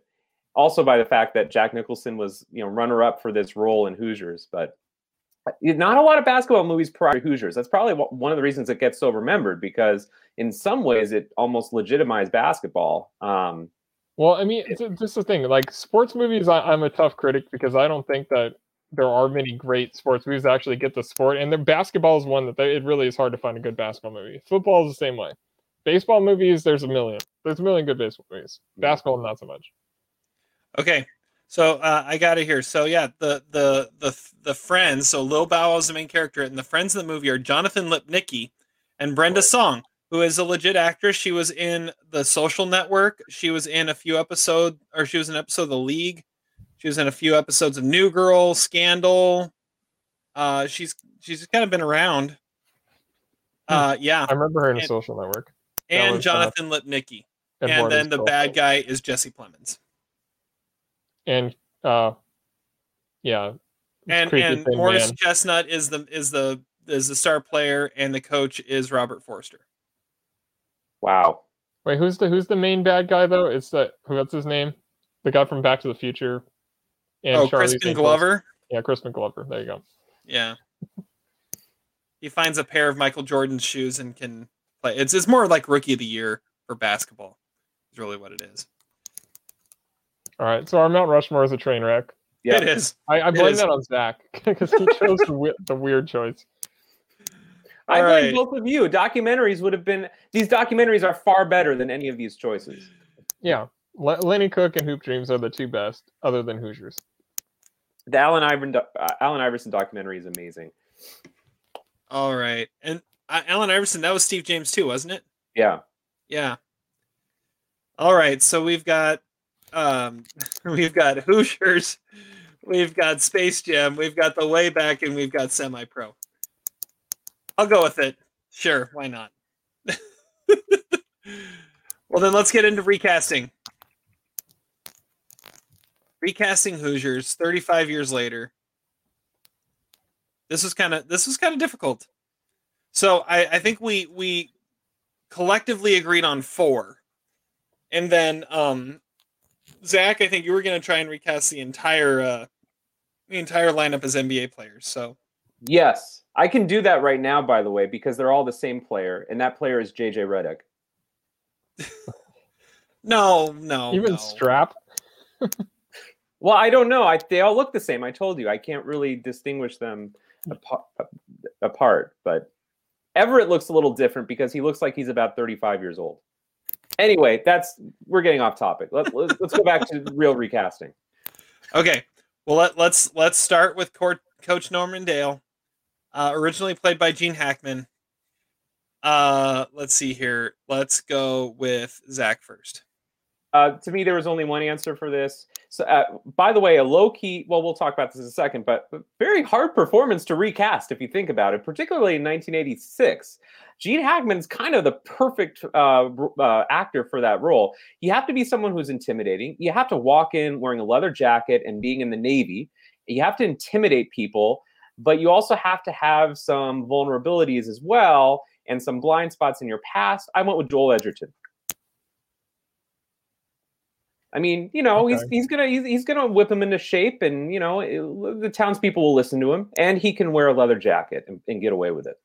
How many people join the Navy when they're like 50 and then are in there till they're 60? Well, I was looking at it. This is supposed to take place in what 51. Yeah, That means World War II. I mean, if you think about it, that, that he he joined for he joined. He's been in the Navy for 10 years. That means he joined right after Pearl Harbor. Well, and if you, I looked up what chief petty officer is, and apparently it's a very high ranking role in the military. So, like, he succeeded at the military level, which is impressive. It's still an enlisted role though, is it? I which don't. means which means he was he was coaching in college without a college degree. That's a no no. That's an that's an interesting flaw I just thought of. I hadn't realized that. All right, Todd, who's your uh, who's your Norman? Uh, I don't know. I mean, yeah, it's it's not easy to do. Mainly, I, I picked one just because I kind of wanted to see him, see him play a coach at one point, and that's Bill Burr. I, th- I think he could he could absolutely be that kind of authoritarian coach figure. I think it'd be fun to watch. I'd watch it. It's not a bad pick. I mean, it would it would require it requires intimidation, you know, and I don't know. I, I saw bits of that in your favorite movie, King of Staten Island. I, it's possible. Yeah, what made this tough, like you said, it, it- he's kind of perfect, Gene Hackman for for this role because he's got to he's got to feel like he uh like he knows what he's talking about when he's talking about basketball, but at the same time be that no nonsense, that no nonsense guy. And so I was like, this this can't be like one of the Brits coming over and and uh, pulling this off. It's got to be it, it's got to be like an all-american guy. Um i had a couple guys i actually have three names written down and then i'll say the two like runners up and then i'll say my main one. But my runners up were christopher meloni from uh, law and order and uh and neal mcdonough. Uh i thought i thought he'd be he'd be a good one too. But my the one i'm going with is kiefer sutherland. Yeah, hey, is is he too old at this point now? Even i so i always look at i always look at ages that's what i go by and and but Gene, Gene Hackman, Hackman was, was old when he 56. He was 56 when he did this. And and Kiefer's like 55, 54, somewhere in there. All these guys are in their mid 50s. So that's what I was going with. Someone someone that fit that. You know who would have been great in like the early '90s would have been Bob Hoskins. That's my Yeah. early '90s recasting. That'd be a good one. That'd be a good one. I think you got to be a little pudgy. I kind of like I like his I like his girth. I think Kiefer Sutherland might be a little too svelte. I think you have to be like 15 to 20 pounds overweight. Overweight. I All like right. his girth. Yeah, I like, I like his Good girth. job, Zach. Okay, next we have uh we have Mira Fleener, Miss Myra. Fleener. Myra, Myra, Myra. Mira. by- Mira. I just was looking at the name. It's Myra, played by Barbara Hershey. Zach, who do you have? I went with Jessica Chastain. This is a boring role. I don't have anything interesting to offer. I'm sorry. I Todd That gets mad at me when I get too uh you know when I go too out there, so I'll I'll keep it conservative for now. That works. Todd, who do you have? Uh, Rebecca Hall. I mean, it's similar to Zach. It's I mean, it's pretty much the same the same idea. Yeah, I mean, I, love it- Barbara Hershey. I mean, she she gave one of the best performances of that year in Hannah and her sisters. But this is just kind of a yeah, it's sort of a it doesn't show off what she can do. yeah, this is definitely a low bore performance. Um, I uh, I went with Hayley Atwell, kind of in a similar similar vein. It's just it need, it just needs to be a, a somewhat somewhat pretty girl next door teacher type of type of person. All right, shooter. The Oscar nominated role by Dennis Hopper. His only Oscar nomination. Well, he I, I was looking. He's got two. One Oh, for the other one was for writing Easy Rider. screenplay, Yeah, yeah, that's right. But um, Zach, who's your shooter? Uh, this was a very hard one to come up with, even though it's a pretty easy role. I think we can make fun of the whole Oscar nominating, you know, the alcoholic in the comeback role. And listen, okay, we're, we're talking about character actors. We're talking about someone with a star pedigree, maybe someone who's been nominated for an Oscar before and should have won before, and someone who's played a drunk a few times in movies before and we know him and we love him, and that is the one and only Mr. Thomas Hayden Church. I I I want THC comeback to begin with reimagining the shooter role, and he can do it. Uh, he was a great drunk in that Killer Joe movie with uh, Matthew McConaughey. Like he, he could do it. He could do this in his sleep. You know, this is the type of role Dennis Hopper did in his sleep, and he got an Oscar nomination. Let's let's bring back THC, and let's give him another nomination that he'll lose unfairly. I want to hear him say "wing dinger." Yes. Uh, all right, Todd, who do you have? Uh, I went with Adam Sandler because I mean it, he can play basketball as we know, and uh, it's uh, I, I I think it'd be interesting to see him try to be that kind of supporting character where he he actually has to display some sort of dramatic emotions, and uh, I don't know. I mean, I, I think it'd be a, a fun to watch him. Plus, I think this is a great Nicolas Cage role. Yeah, we- that- we answered that question. that that is totally what I what I have written down too of, of who could Nicolas Cage play, and I said shooter. Yeah. Um. So uh so yeah, I I went in kind of a similar direction. Um. But one of the things I was thinking of is I want a guy who actually looks like he could have been a basketball player. And and Dennis Hopper, I don't know, Not so much. not so much. So I went with Vince Vaughn. Oh, that's not bad. I like can that see it. pick. He was in a later David Anspaugh movie, Rudy. Oh gosh, that was the same director. Yeah. Oh man, that was the same guy. A significantly worse movie. uh okay now uh we did say uh jimmy chitwood we were going to recast i don't really know how we were going to recast him but let's go he with was like mid twenties when he did this, so yeah zach who do you have I went with Algee Smith. Uh, he plays um, McKay on Euphoria, and he was also in. Uh, De- uh, he was in most recently in Judas and Black Messiah, although I don't remember him in that movie. He was also in Detroit in The Hate You Give. Um, he plays an athlete in Euphoria. I think we got to make Jimmy Black in the 2021 version. And um, in Yeah. 1951. So Well, we're in 1951 Well, in, listen, I you know maybe take just the, the the structure of the story and let's move it to you know 1971 Newport News, Virginia. You know, with her coach Herman Boone or something. Like, let's make it a little bit more you know dynamic. But uh, I like Algee Smith. I think he's really good on that show on uh, on Euphoria.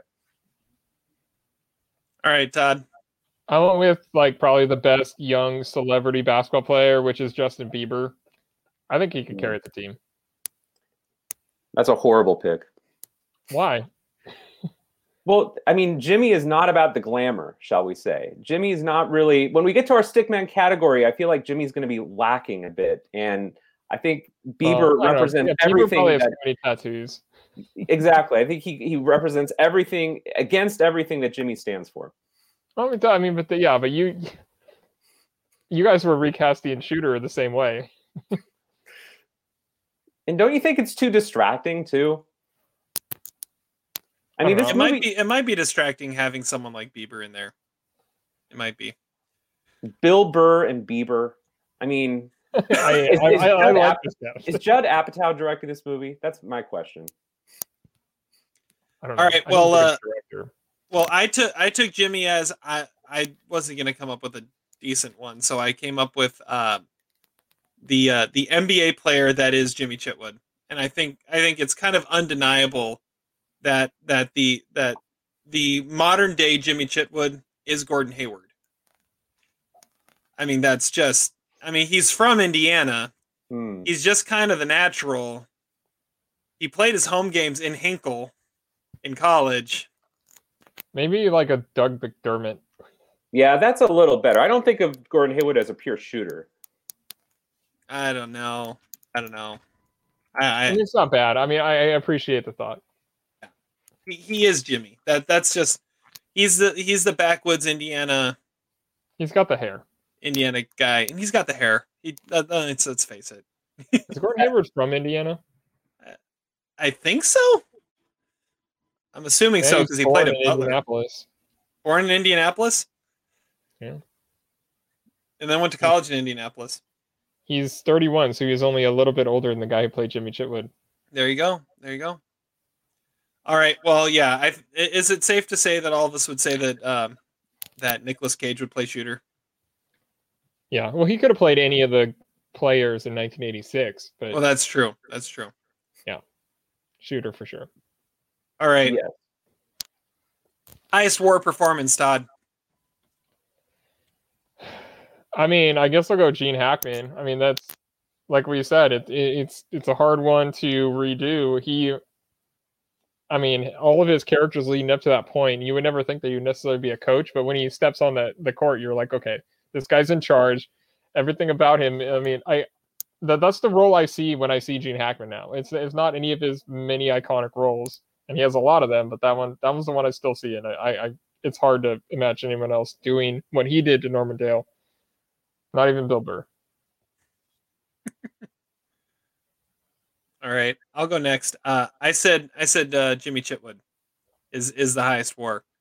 I mean, because that guy was just perfect. That guy was perfect for that role. Uh, Do we just have his name? yeah, what was his name? Let me Maris. get his name. Maris Yeah. Valanis. Harris Belanis, yeah. Yeah, a very memorable name, obviously. Um, but uh, yeah, he he's just this unassuming kid, uh, that has this innocent look to him, yet he can shoot the ball. Like the scene where where Norman's out talking to him in the backyard. I mean, how many in a row does he hit in an un unbroken shot? And that they they had to just be like, all right, let's just roll a camera and see how it goes. And he kept on making over and over and over and over again. And he's A got a couple of shot them were that- bank shots too. yeah, and and he's got a shot that that you look at and say, yeah, he knows what he's doing. And uh, so that that's hard to find, and and it was it was such a perfect casting that I'm gonna go with him. Back, Yeah, I can't go with that because he's as great of a basketball player as you say, and I agree with all that. I think he less he leaves a little something left to be desired in the acting department, which is why he has what four lines in the movie. I think he has, I think he has fewer lines than Tom Hardy in Mad Max. Okay, so like the the acting chops, you know, maybe uh, you know we that that that worsens his case a little bit. But it is kind of interesting looking at the players on this team in the movie, many of whom were you know from Indiana, and so I decided to go uh, with uh, Wade Schenck, who played Ollie. And I don't know if you guys have seen the article that ESPN put out a few years ago about um, they interviewed all the actors and they talked about their roles like 20 years later, 30 years later, or whatever. And um, Wade Schenck is is my favorite. He says that. Um, he only auditioned for the role so that uh, he wouldn't have to work the farm for harvest.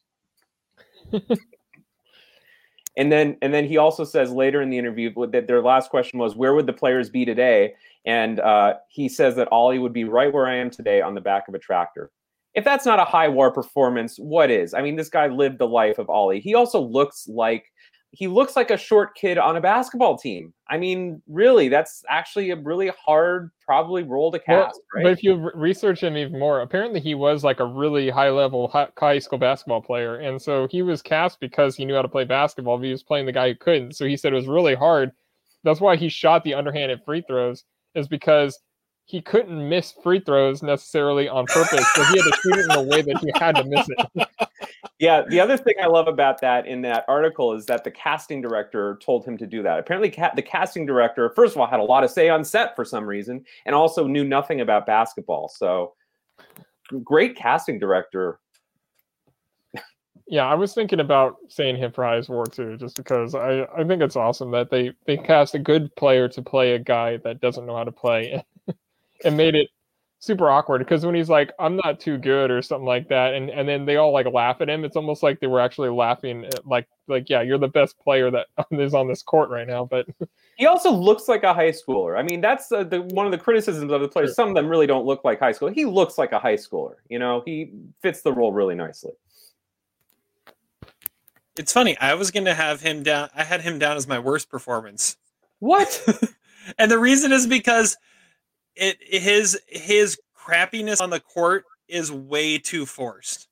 Like watching him watching him uh try and be bad on the court, it's way too way too intentional.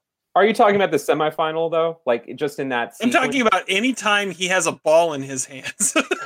that's because he's a good player. He doesn't know how to look bad with Wait, the I, ball. and I didn't I didn't real I didn't know that backstory. I hadn't heard that before, so that all makes a, makes a little more sense. So uh, so if if that's the case, I'll go with the barber instead. That that's my The worst. barber. Wow. He's my worst performance. Todd, who's your worst performance? Uh, Scott Summers as Strap Uh, he just like the whole movie. He's just kind of like smiling, like I, he has like no personality, and like w- when he delivers that line, he's like, when he said like, "What's got into you?" and he's like, "The Lord, I can feel His strength." It's just so bad. like, like, kind of got a robot to say it better than that. Yeah, you're being way too hard on him. I think. I think. I think he's fine. he's in the. He's in the top sixty percent. He's in the top sixty percentile of, of the basketball player cast in this movie. Okay. well, uh, Zach, who's your who's your worst performance? I did go with another player, and I went with uh, David Neidorf as Everett Flatch, which is ironic because he was the only professional actor who who was on cast as a as a player on the team. First of all, and as I mentioned earlier, I think he looks 35, 40. He's got that kind of Peyton Manning like delivery. Like when he says the line, you know, um, what you're doing with my dad, I, I just don't see it. I mean, he's a drunk and he'll do something stupid. He just sounds old and that is a forced line and uh, it just it really it reminds you that you're watching a movie when you shouldn't be reminded of that. And it's ironic. It, it speaks to the fact that just cast these local kids from indiana you know? Don't go to hollywood. Why why he also doesn't look at all like dennis hopper I mean, he's like what three feet taller than him no resemblance Now see if it was Vince Vaughn. or thc yeah it, it's it, that's more passable or yeah. Adam Sandler. Okay, amazing Larry Big Tim High Roller. Todd. Uh, so my favorite is Reverend Doty because like uh, he has his like his only real part other than like giving like this prayer at the end. He says like he's uh talking to Norman Dale when he first gets there. They're like a bar or something like that, and he's like. Uh, he's saying something about like we need this position to be a God-fearing man and have Christian morals. So, do you believe in a man-to-man or zone defense? And I, I, I think that's perfectly like encapsulates that that town of people. Uh, that's a great call. That is a great call. Uh, I'll go next. Uh, my uh, amazing Larry Big Tim High Roller is probably also um, influenced by the fact that I've coached before, and that is uh, Robert Swan as Rollin. Uh, this this is Whit's dad. Um, and when um, when Whit was being an idiot and just following Buddy out of practice, he brings him back that same day and walks him in there and says, "You're not going to see any more trouble out of him."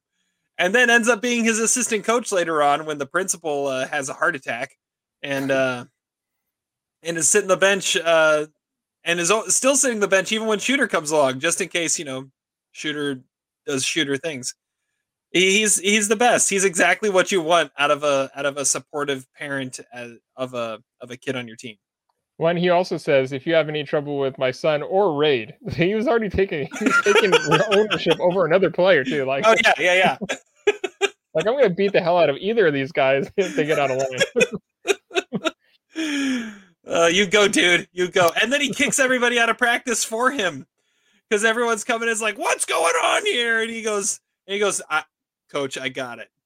Get out of here. It's a closed practice. It's perfect. It's perfect. He's my favorite. Zach, how about you?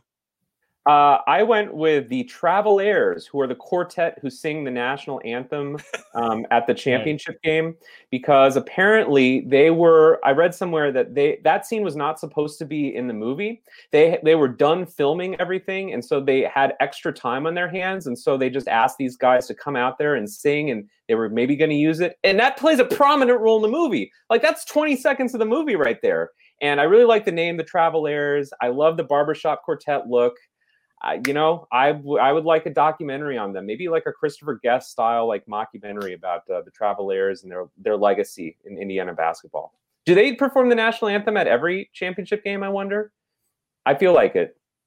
Well, we'll find out next week, I guess. I mean, Yeah, let's bring back the Travelers. I, I have some conspiracy theories I might talk about later on about the Travelers. Oh, good. Okay.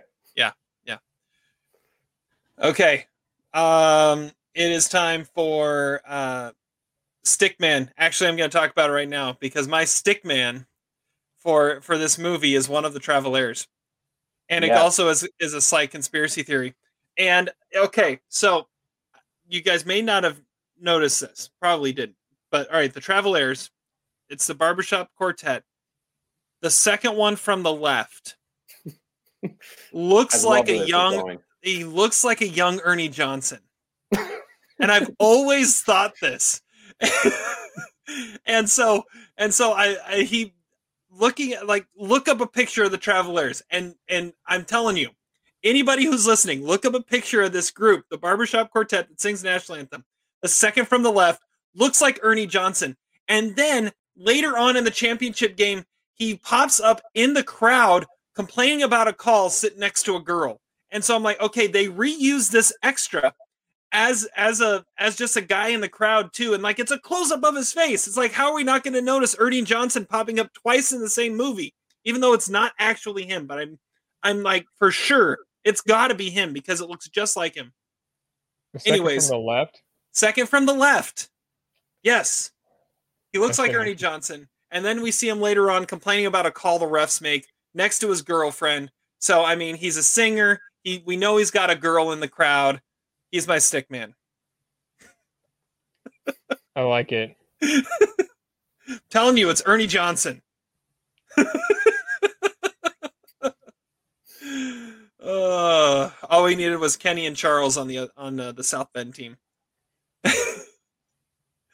all right, that that's what I'm going with. Zach, how about you? Oh, I mean, well, this is uh, a, not exactly a treasure trove of candidates here. Um, I mean, again, Justin Bieber as Jimmy is just insulting in that respect because Jimmy apparently is asexual. All he's interested in is is improving his game. So, uh, not that game, the other game, the actual game. Um, I don't know. Uh, part of me wants to go with Buddy because Buddy's a jackass. I mean, he's ta- he's you know he's uh, t- t- giving crap to the coach, and he's like you know uh, it has to be one of the players, right? Because they, they are gods on the court. So I feel like Buddy has the nerve to defy uh, the coach in front of him in the fir- within the first 30 seconds of meeting him. That probably means he has no issue going all the way with one of the good, wholesome Hickory small town girls defying uh, Strap's father and the clergy. Curiously enough, Strap actually had a girlfriend on the set in this movie, as I read in the oral history. So maybe I should just go with the actor who played Strap. But uh, it- it's it's more interesting to go with, uh, Buddy. Plus, girl, uh, you know, girls in high school love jerks, right? I mean, that's just sort of a thing. So let's just go with Buddy. I love the fact that and throughout the course of the movie, like we we see when Whit comes back, Buddy just randomly shows up again. Oh yeah, I have no idea. Conspiracy it is. I, I wrote that down. Conspiracy theory. Absolutely. We need to talk about that. I love how he's just randomly back. I mean, And It's like it's a very important cog in their defensive machine. yeah, yeah, uh, it- it's it's pretty great. It's pretty great. All right, Todd, who's your stick man?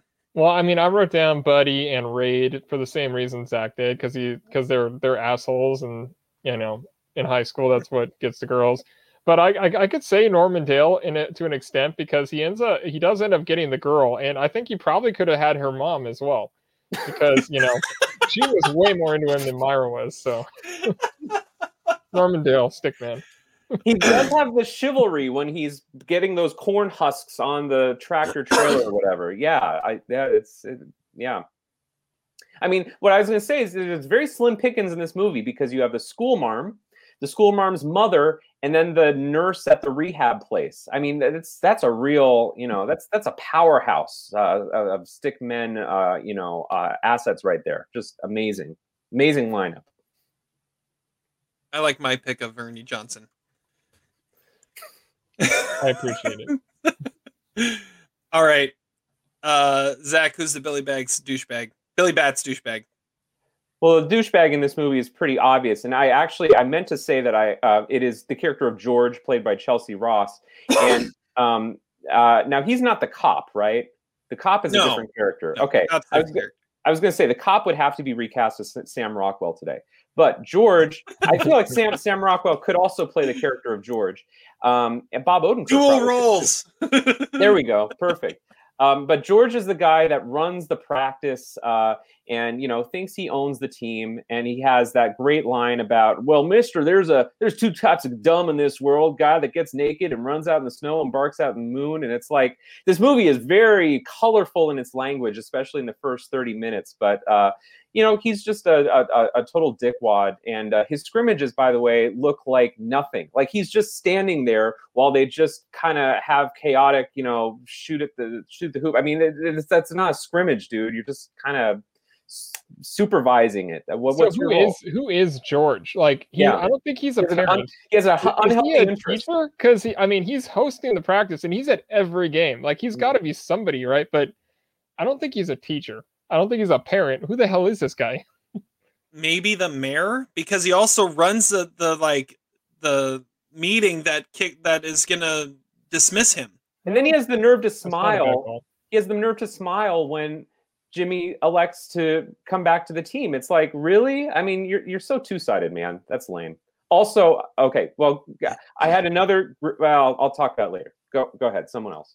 Okay, I had written down George too, and and I think, you, first off, um, you, you mentioned the practice he's running, and as a coach, a three on three scrimmage when you're actually trying to get like five on five like concepts down is pointless and stupid and useless.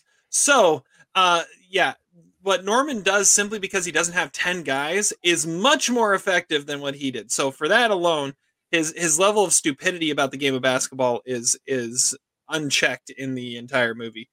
But then the thing that makes him the douchiest is you can obviously tell that after after Norman is told that they're going to have a meeting on whether or not they're going to remove him and he's got one game left to prove it, you can obviously tell that George paid off the ref to kick him out of the game as soon as he said one word.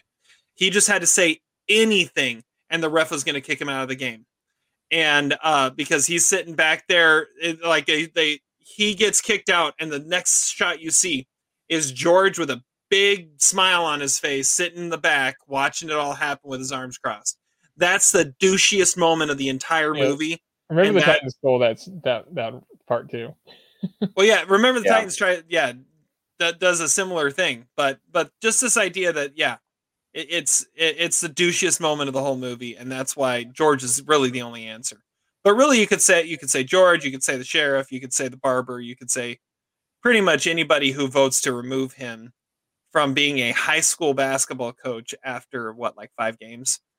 Well, what I was going to say too is how about how how douchey is it to not only vote against keeping the coach, but then to also vote against him when Jimmy says he's going to play for the coach? What kind of psychopath are you? Are you kidding me? You're going to be so rigid and have such a vendetta that you're going to say you don't want Jimmy or the coach? That's ridiculous. So douche also goes to the three voices that said nay at the end of that scene. Yeah, that was one of the ones I wrote down. I wrote down the old man sitting behind Myra who still Yeah. voted nay on the, Yeah. on the coach stain. Yeah. I mean, I also wrote down Buddy and Rade and George and the refs. But I guess the one that I hasn't been mentioned that I'll I'll go I'll go with is Jeff Moster as the Jasper player who says, "I didn't know they grew them so small down there on the farm." Mm, it's a good one. I mean, it's a douchey line. It probably was good intimidation, but at the same time, I mean, like that that that that is like douchebag to a T. Like he would be in a frat and he would be like, you know, a, a terrible douchebag in college if he made it that far. Ooh, good call. Shots fired.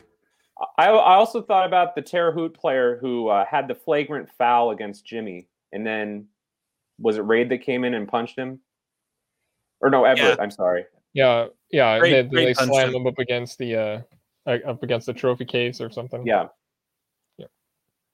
Yeah, you're right. I feel like right. that. I feel like that was the first time that uh that Norman actually liked Rade is when he got in the good, the the good shot on the on the. I got him good there, coach, didn't I? Yes, you did. Did. uh, all right. What's the best scene in this movie? Todd, what's the best scene? it's the it's the sectional finals. Like it, it's it, Everett goes absolutely beast mode after uh, Shooter gets kicked out uh, for wandering on the court drunk. Like the very next shot is like the, the score starts pounding and he sets a screen that is him just laying out some guy, and I'm like, yes, that is what Everett needs to be doing all the time. And Like then, that, you know, that screen would have been called. A flag would have been thrown for a blindside block on that screen. yeah, probably.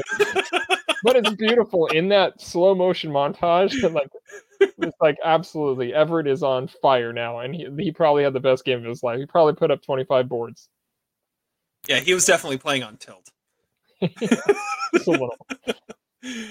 Um, but I'm gonna say there, there's so many great scenes, but I'm gonna go with the first practice is my best scene, and and the whole confrontation with George and how that all plays out.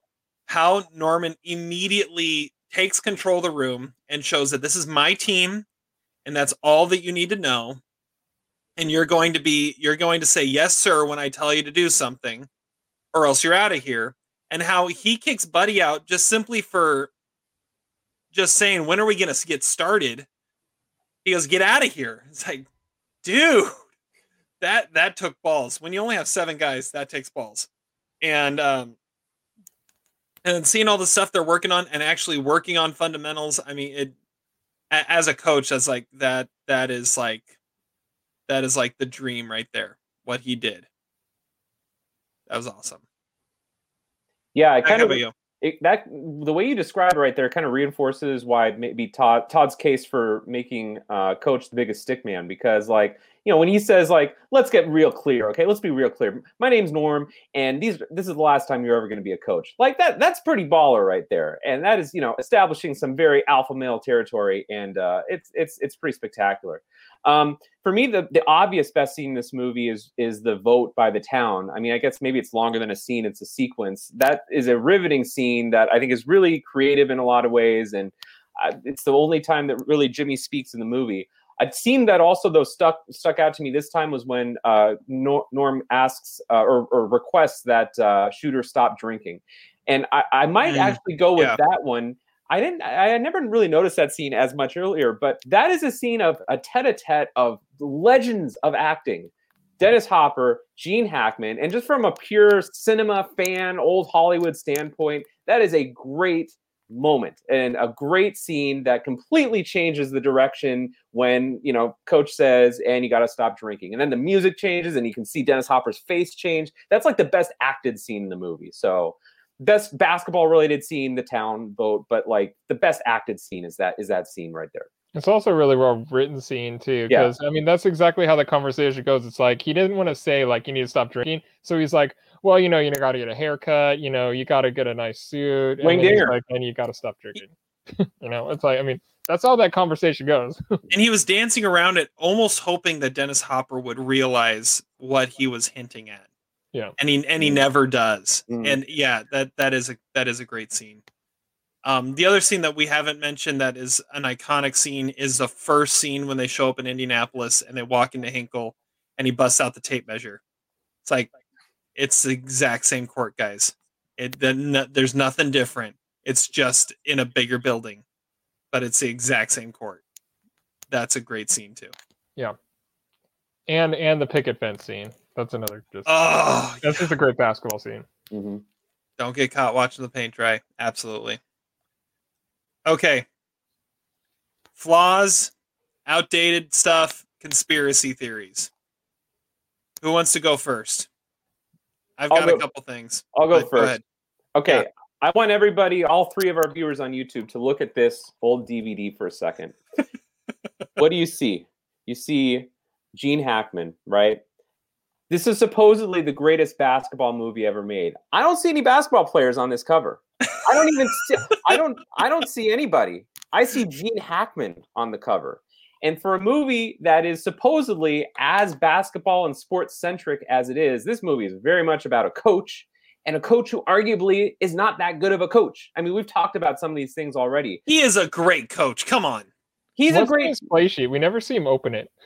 like it's just some like leather thing that he just like slaps down. We never Well- see him open that.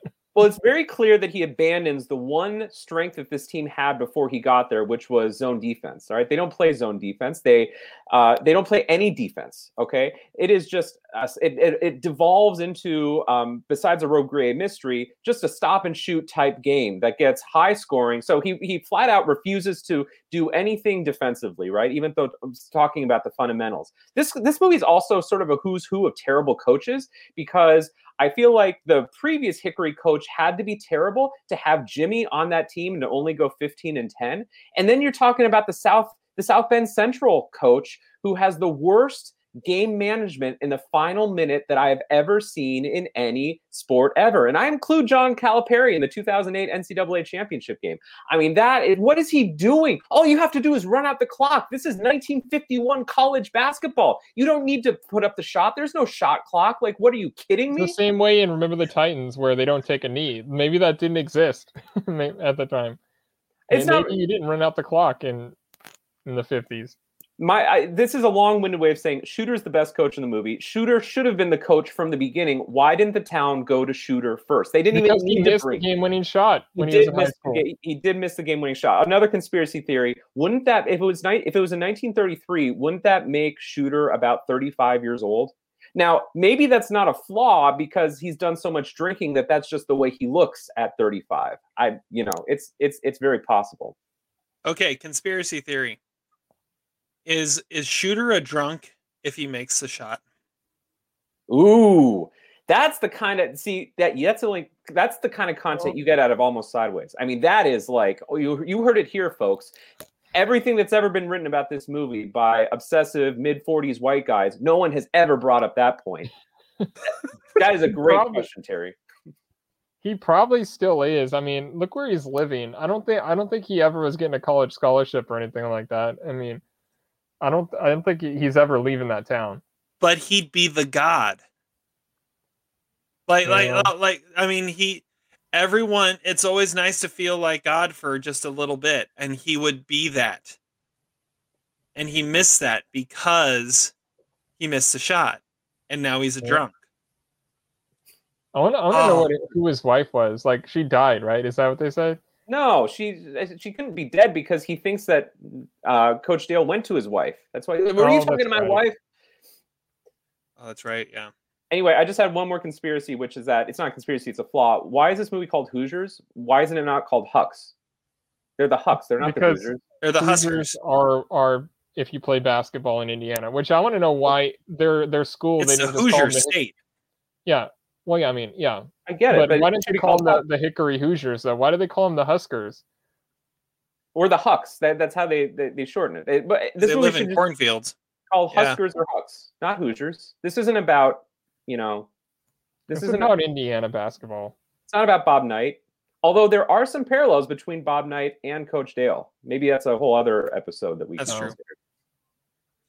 Well, and okay, so you go to like the main yeah, going back to what you were saying about the uh, the DVD cover. You go back to the main movie poster for Hoosiers. It's a cornfield with some basketball shoes. So I That's mean, better poster. it is a much better poster, but at the same time, there's still no basketball players, and there's not even a basketball in that picture. So Yeah, um, that's that's just my point. And th- th- my point is, it should have been more about the players, less about the coach. And originally, there was like a two-hour and forty-five minute cut of this movie that had scenes like Buddy returning, And I wonder if Gene Hackman's uber sized ego got in the way of more subtle scenes with the supporting players. Yeah, I had read where Ollie had a scene had scenes in the cornfields talking to Coach Dale that uh, he he regrets them taking out of the movie, but I don't know. Hackman also thought it was going to end his career at this movie, so you know. Gene Hackman was was a dick. Can he be the biggest douchebag? I mean, he uh, tried to run off the director and was just a total menace on set.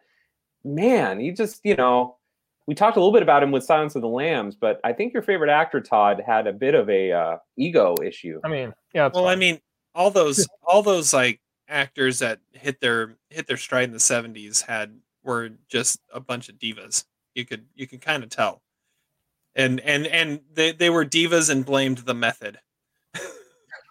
yes, that's a good Um, way of putting it. Yeah. Oh, okay. So I've got a, I've got a few things here. First off, I, I mentioned it before, but yeah, Jimmy's crossover to get the final shot in the in the championship game is is horrible, and he should have never gotten that shot off. If he had any if he had any sort of defender defending him, he shouldn't have gotten that shot off. Okay, so there's that. Next, um, next is uh, can we talk about the sectional final? Ollie makes the two free throws. Everyone freaks out. They almost lost that game. yeah, that shot three quarter shot, court shot almost went in. It was kind of ridiculous how close that thing was to going in. It was like a Butler Duke shot. I mean, it was like three quarters of the court, and it was way too close for comfort. It was way too close, and it's just completely forgotten about. But it almost went in twice. Like it hit the rim, and then it went straight up, and then it almost came down and went in. So I think that that's crazy. And then there, I, I gotta say, there is some definite repeated footage, especially in the championship game. Like there are a couple Jimmy Chitwood shots that um are are shown multiple times uh, as you watch that final scene or the fi- the final game. So that was one thing I noticed. All right, I have some things. Uh, so uh, during that first practice, uh, Coach Dale is told that the practices are at noon. I'm not sure how that works at a school, but it, it, it wouldn't. But then later on, he says that tells the players that they're in his army from three to four or three to five. So that that should contradicts that, and so I really don't know what's going on there. I also noticed uh, at at the Hinkle Fieldhouse, the the the seats are painted red.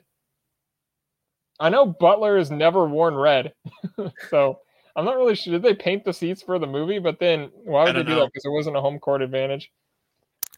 I also think that a lot of the times that the the the they, they treat it like the that Hickory is getting blown out, but like in the first game, the score is like eight to zero, and then they cut to it later as if like it's the end of the world and it's twenty to ten. They're in a lot better position than they were eight to zero, and they couldn't even like cross half court. But uh, I I I don't know that that kind of thing just kind of bothers me. Uh, and I also I also don't understand when the ref says to them, uh, "If you lose, then we'll protest." What what exactly is he is he saying? Because they lost the game. So what happens after that? And who exactly was he talking to? Like which team was going to protest? The guy who got shoved into the thing, or the guy who I don't know. You know what I'm talking about? Yeah, yeah, yeah. I I think he was talking to the to the other team's coach. Okay, so wh- what happens? How do you what do you protest at that point? I I don't know. I, I've I've always wondered that. Like, so what are they going to do? They lost the game, so Yeah. I mean, maybe play it again. I don't know. It doesn't make any sense. You're right. And another thing, one last thing I had written down was that Wikipedia has Ollie listed as the team's manager.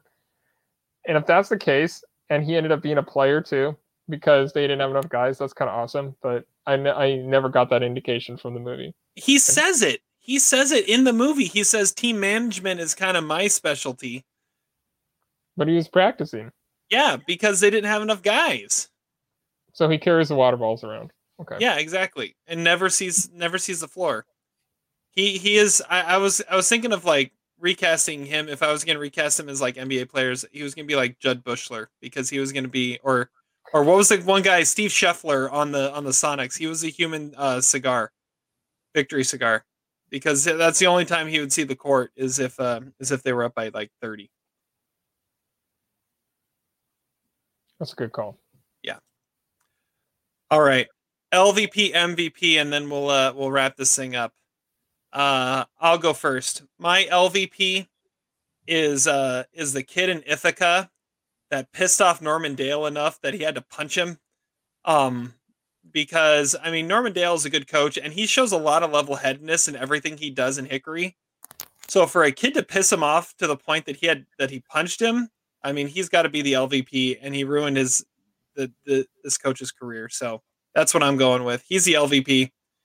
Um, and uh, I mean everything everything Norman Dale does, it, he like shows some level headedness and how he's yelling at the ref, and the next moment he's telling his players something in a nice, calm voice. I mean that that's just awesome. MVP, um, I've got two. I've got Gene Hackman, and then I've got Opal because she's the one that called for the uh, for the revote. Mm, That's true. yeah, good point. She likes and and, basketball. appar- and apparently, according according to you guys, also one in Norman. So yeah, she's a firecracker of an old lady. she is. She is. All right, uh, Zach, LVP, MVP. All right, my uh, MVP of this movie was Jerry Goldsmith. We haven't really talked about the music, but uh, the music is iconic, and it's sort of a strange um, soundtrack in a way because it doesn't sound like it's from the 1950s. It definitely does some kind of like electro synthetic sort of stuff, and but it's just so iconic and it's so memorable and like especially the slower not the fast paced music but like the slower theme like at the beginning of the movie and the sun is rising in the indiana countryside. Oh it just gives me chills every time. Um, the lvp of this movie though for me is coach norman dale for some of the reasons that we talked about. First of all how great of a coach do you really have to be when you're talking about the greatest player in the 40 years that Principal Cletus has watched Indiana basketball? Okay, just let him play. Okay, let him play. Let's not do the rigid four pass system. The guy hit a player. He didn't disclose that information to the townspeople. He's 56 years old, showing up at this high school, trying to have an inappropriate workplace romance with one of his coworkers. I mean, give me a break. How how unethical, how unprofessional. And you know what? The movie should have been more about the players and not the coach. The coach gets too much credit when they win the championship. This was a team that uh, really didn't need much of coaching in the first place. I mean, That's that, a that's a call. that's a horrible call. That's a horrible call. That that that is that is the call of someone who who has never played basketball before. Very true. I mean, the exact same roster. Like they even say, we've got all the guys coming back, and we went 15 and 10 last year. Yeah, we're gonna be. we we might go go 16 and nine. I mean, and that was with Jimmy playing. So I mean, and and Jimmy was playing for. First off, I mean, The coach he loved. the coach he loved who died. I mean, we, we haven't mentioned that at all. yeah, The that's a coach conspiracy dies. theory. How did that Yeah. happen? I think Yeah. George was involved in that. I think so. I think George wanted the team. I, that, that's what I'm going with. 15 bought and out- 10 and with Jimmy instance- Chitwood. You have to work at the school to be the coach, right? And that that's why Norman has to teach. So Cle- uh, George has to be a, an employee, right? I, I don't know. May- I, I think he was just being the being the fill-in guy. I don't know. But Maybe uh, he's the gym teacher or something. but the whole thing is Jimmy plays because of Norman's system and because of Norman's dedication to the fundamentals. That's He- the only reason Jimmy plays. The only reason he plays is because Norman didn't try to seduce him. You know, he he stays away from him, and Jimmy respects that. and he watches every game. He watches every game. He watches how he coaches, and he respects what he's trying to do with the team. That's why he comes and plays. All right. It was a tongue-in-cheek pick. I don't know. There's not a lot of bad LVP. Oh, well, yeah, I went with the Ithaca kid for uh, for my LVP. So I mean, At least I had a character seen on screen. Maybe there's a connection between the Ithaca kid and the coach that died. the the the Ithaca kid and the coach that died might And like it. Yeah, it, it, it might be like top five most impactful characters that are never seen on screen in like any movie. Two of the top five. Because yeah, they have to be. They have to coach, be. Coach Jimmy. Jimmy is a fully formed player. That's what I mean. Uh, what did what did what did Coach Dale do? And he was Nothing. he was like a father figure didn't- to him. I mean, he'd been coaching him since, Since what? He was five, maybe? I don't know. That's my point. Coach Dale didn't do anything to make Jimmy great. Jimmy was already a, a package. He was already spectacular. He didn't do anything. He just told the townspeople to get away. But he, he coached everybody else up around Jimmy so that Oh, he could yeah. actually win. 'Cause they Yeah, but were no school this such size ever been to contributors. the state championship. There's Going from why, 'cause they 15 and have- 10 to the state championship? Yeah, I mean, yeah, I that's know, all. I was coach for a while. that that's all because that's all because Jimmy was uh you know was a year removed from his dead coach. That that's really what did it. That's what got them to the state championship. All right. Okay. Well, my LVP, I have two of them actually. One of them you see, and one of them you don't see, of course. Uh, my one LVP is Cletus, who is the athletic director slash principal, I think. But he's he tries to be an assistant coach, but he's so frail that he's like can't really do anything. Like one moment of stress, and like he is basically dying. He was killing himself by trying to be an assistant coach. He wasn't doing anything anyway, really. He was almost think- my worst performance. Uh, yeah. and my other LVP is whoever shot, uh, taught Rade how to shoot jump shots because he shoots them off one foot. Probably his daddy or something, but I don't know. I don't know if we ever see his dad. I, I almost made him like like my LVP as well because he's he's the cocky one too, and he's got the worst jump shot in in yeah in Yeah. on the team. Well, apparently he might not have a dad considering Rollin is re- re- ready to beat him too if uh, if he talks back. Uh, my MVP, I guess I'll go with Buddy because he's the defensive stopper and he made number 20 Boyle. Like he, he I don't think we saw him score in any of those highlights in the last game. I don't think the team would have been the same if he, he didn't come back at some point whenever he came back. I don't think it, I don't think the team would have been the same. All right, all right. Well, let's wrap this up. Quote of the day time. Strawberries Not the cheese. Womack. with a little sex in it. Quote of the day. Zach, you're first. All right, so my quote of the day is a quote that I really didn't remember, but watching it again, my wife and I actually laughed out loud at this quote. It, and it's just a great. It's not even just a bad line, but it's like a. It's just a great quote, and it's when um, uh, Shooter shows up at Coach Dale's house and he's intoxicated, and he's looking at that picture, and he says, "Oh, I love that team. That was great." And then Coach says, "You knew that team?" And then he says, "I know everything there is about the greatest game ever played." What what a great line! Great Ever delivery. invented. Ever I know everything there is to know about the greatest game ever invented, and I quote that like probably twice a week, especially on quotes this that all the podcast. time. Yeah. And that was my quote as well. And so thanks for butchering it and screwing up my moment, Zach. but it's just such a great quote on so many different levels. You know, it works. It's so dynamic. It's a great line. It is a great, line. line. They don't come up with lines like that anymore. And it is the greatest game ever invented. That's what I. And whenever someone talks about basketball, that's what I say.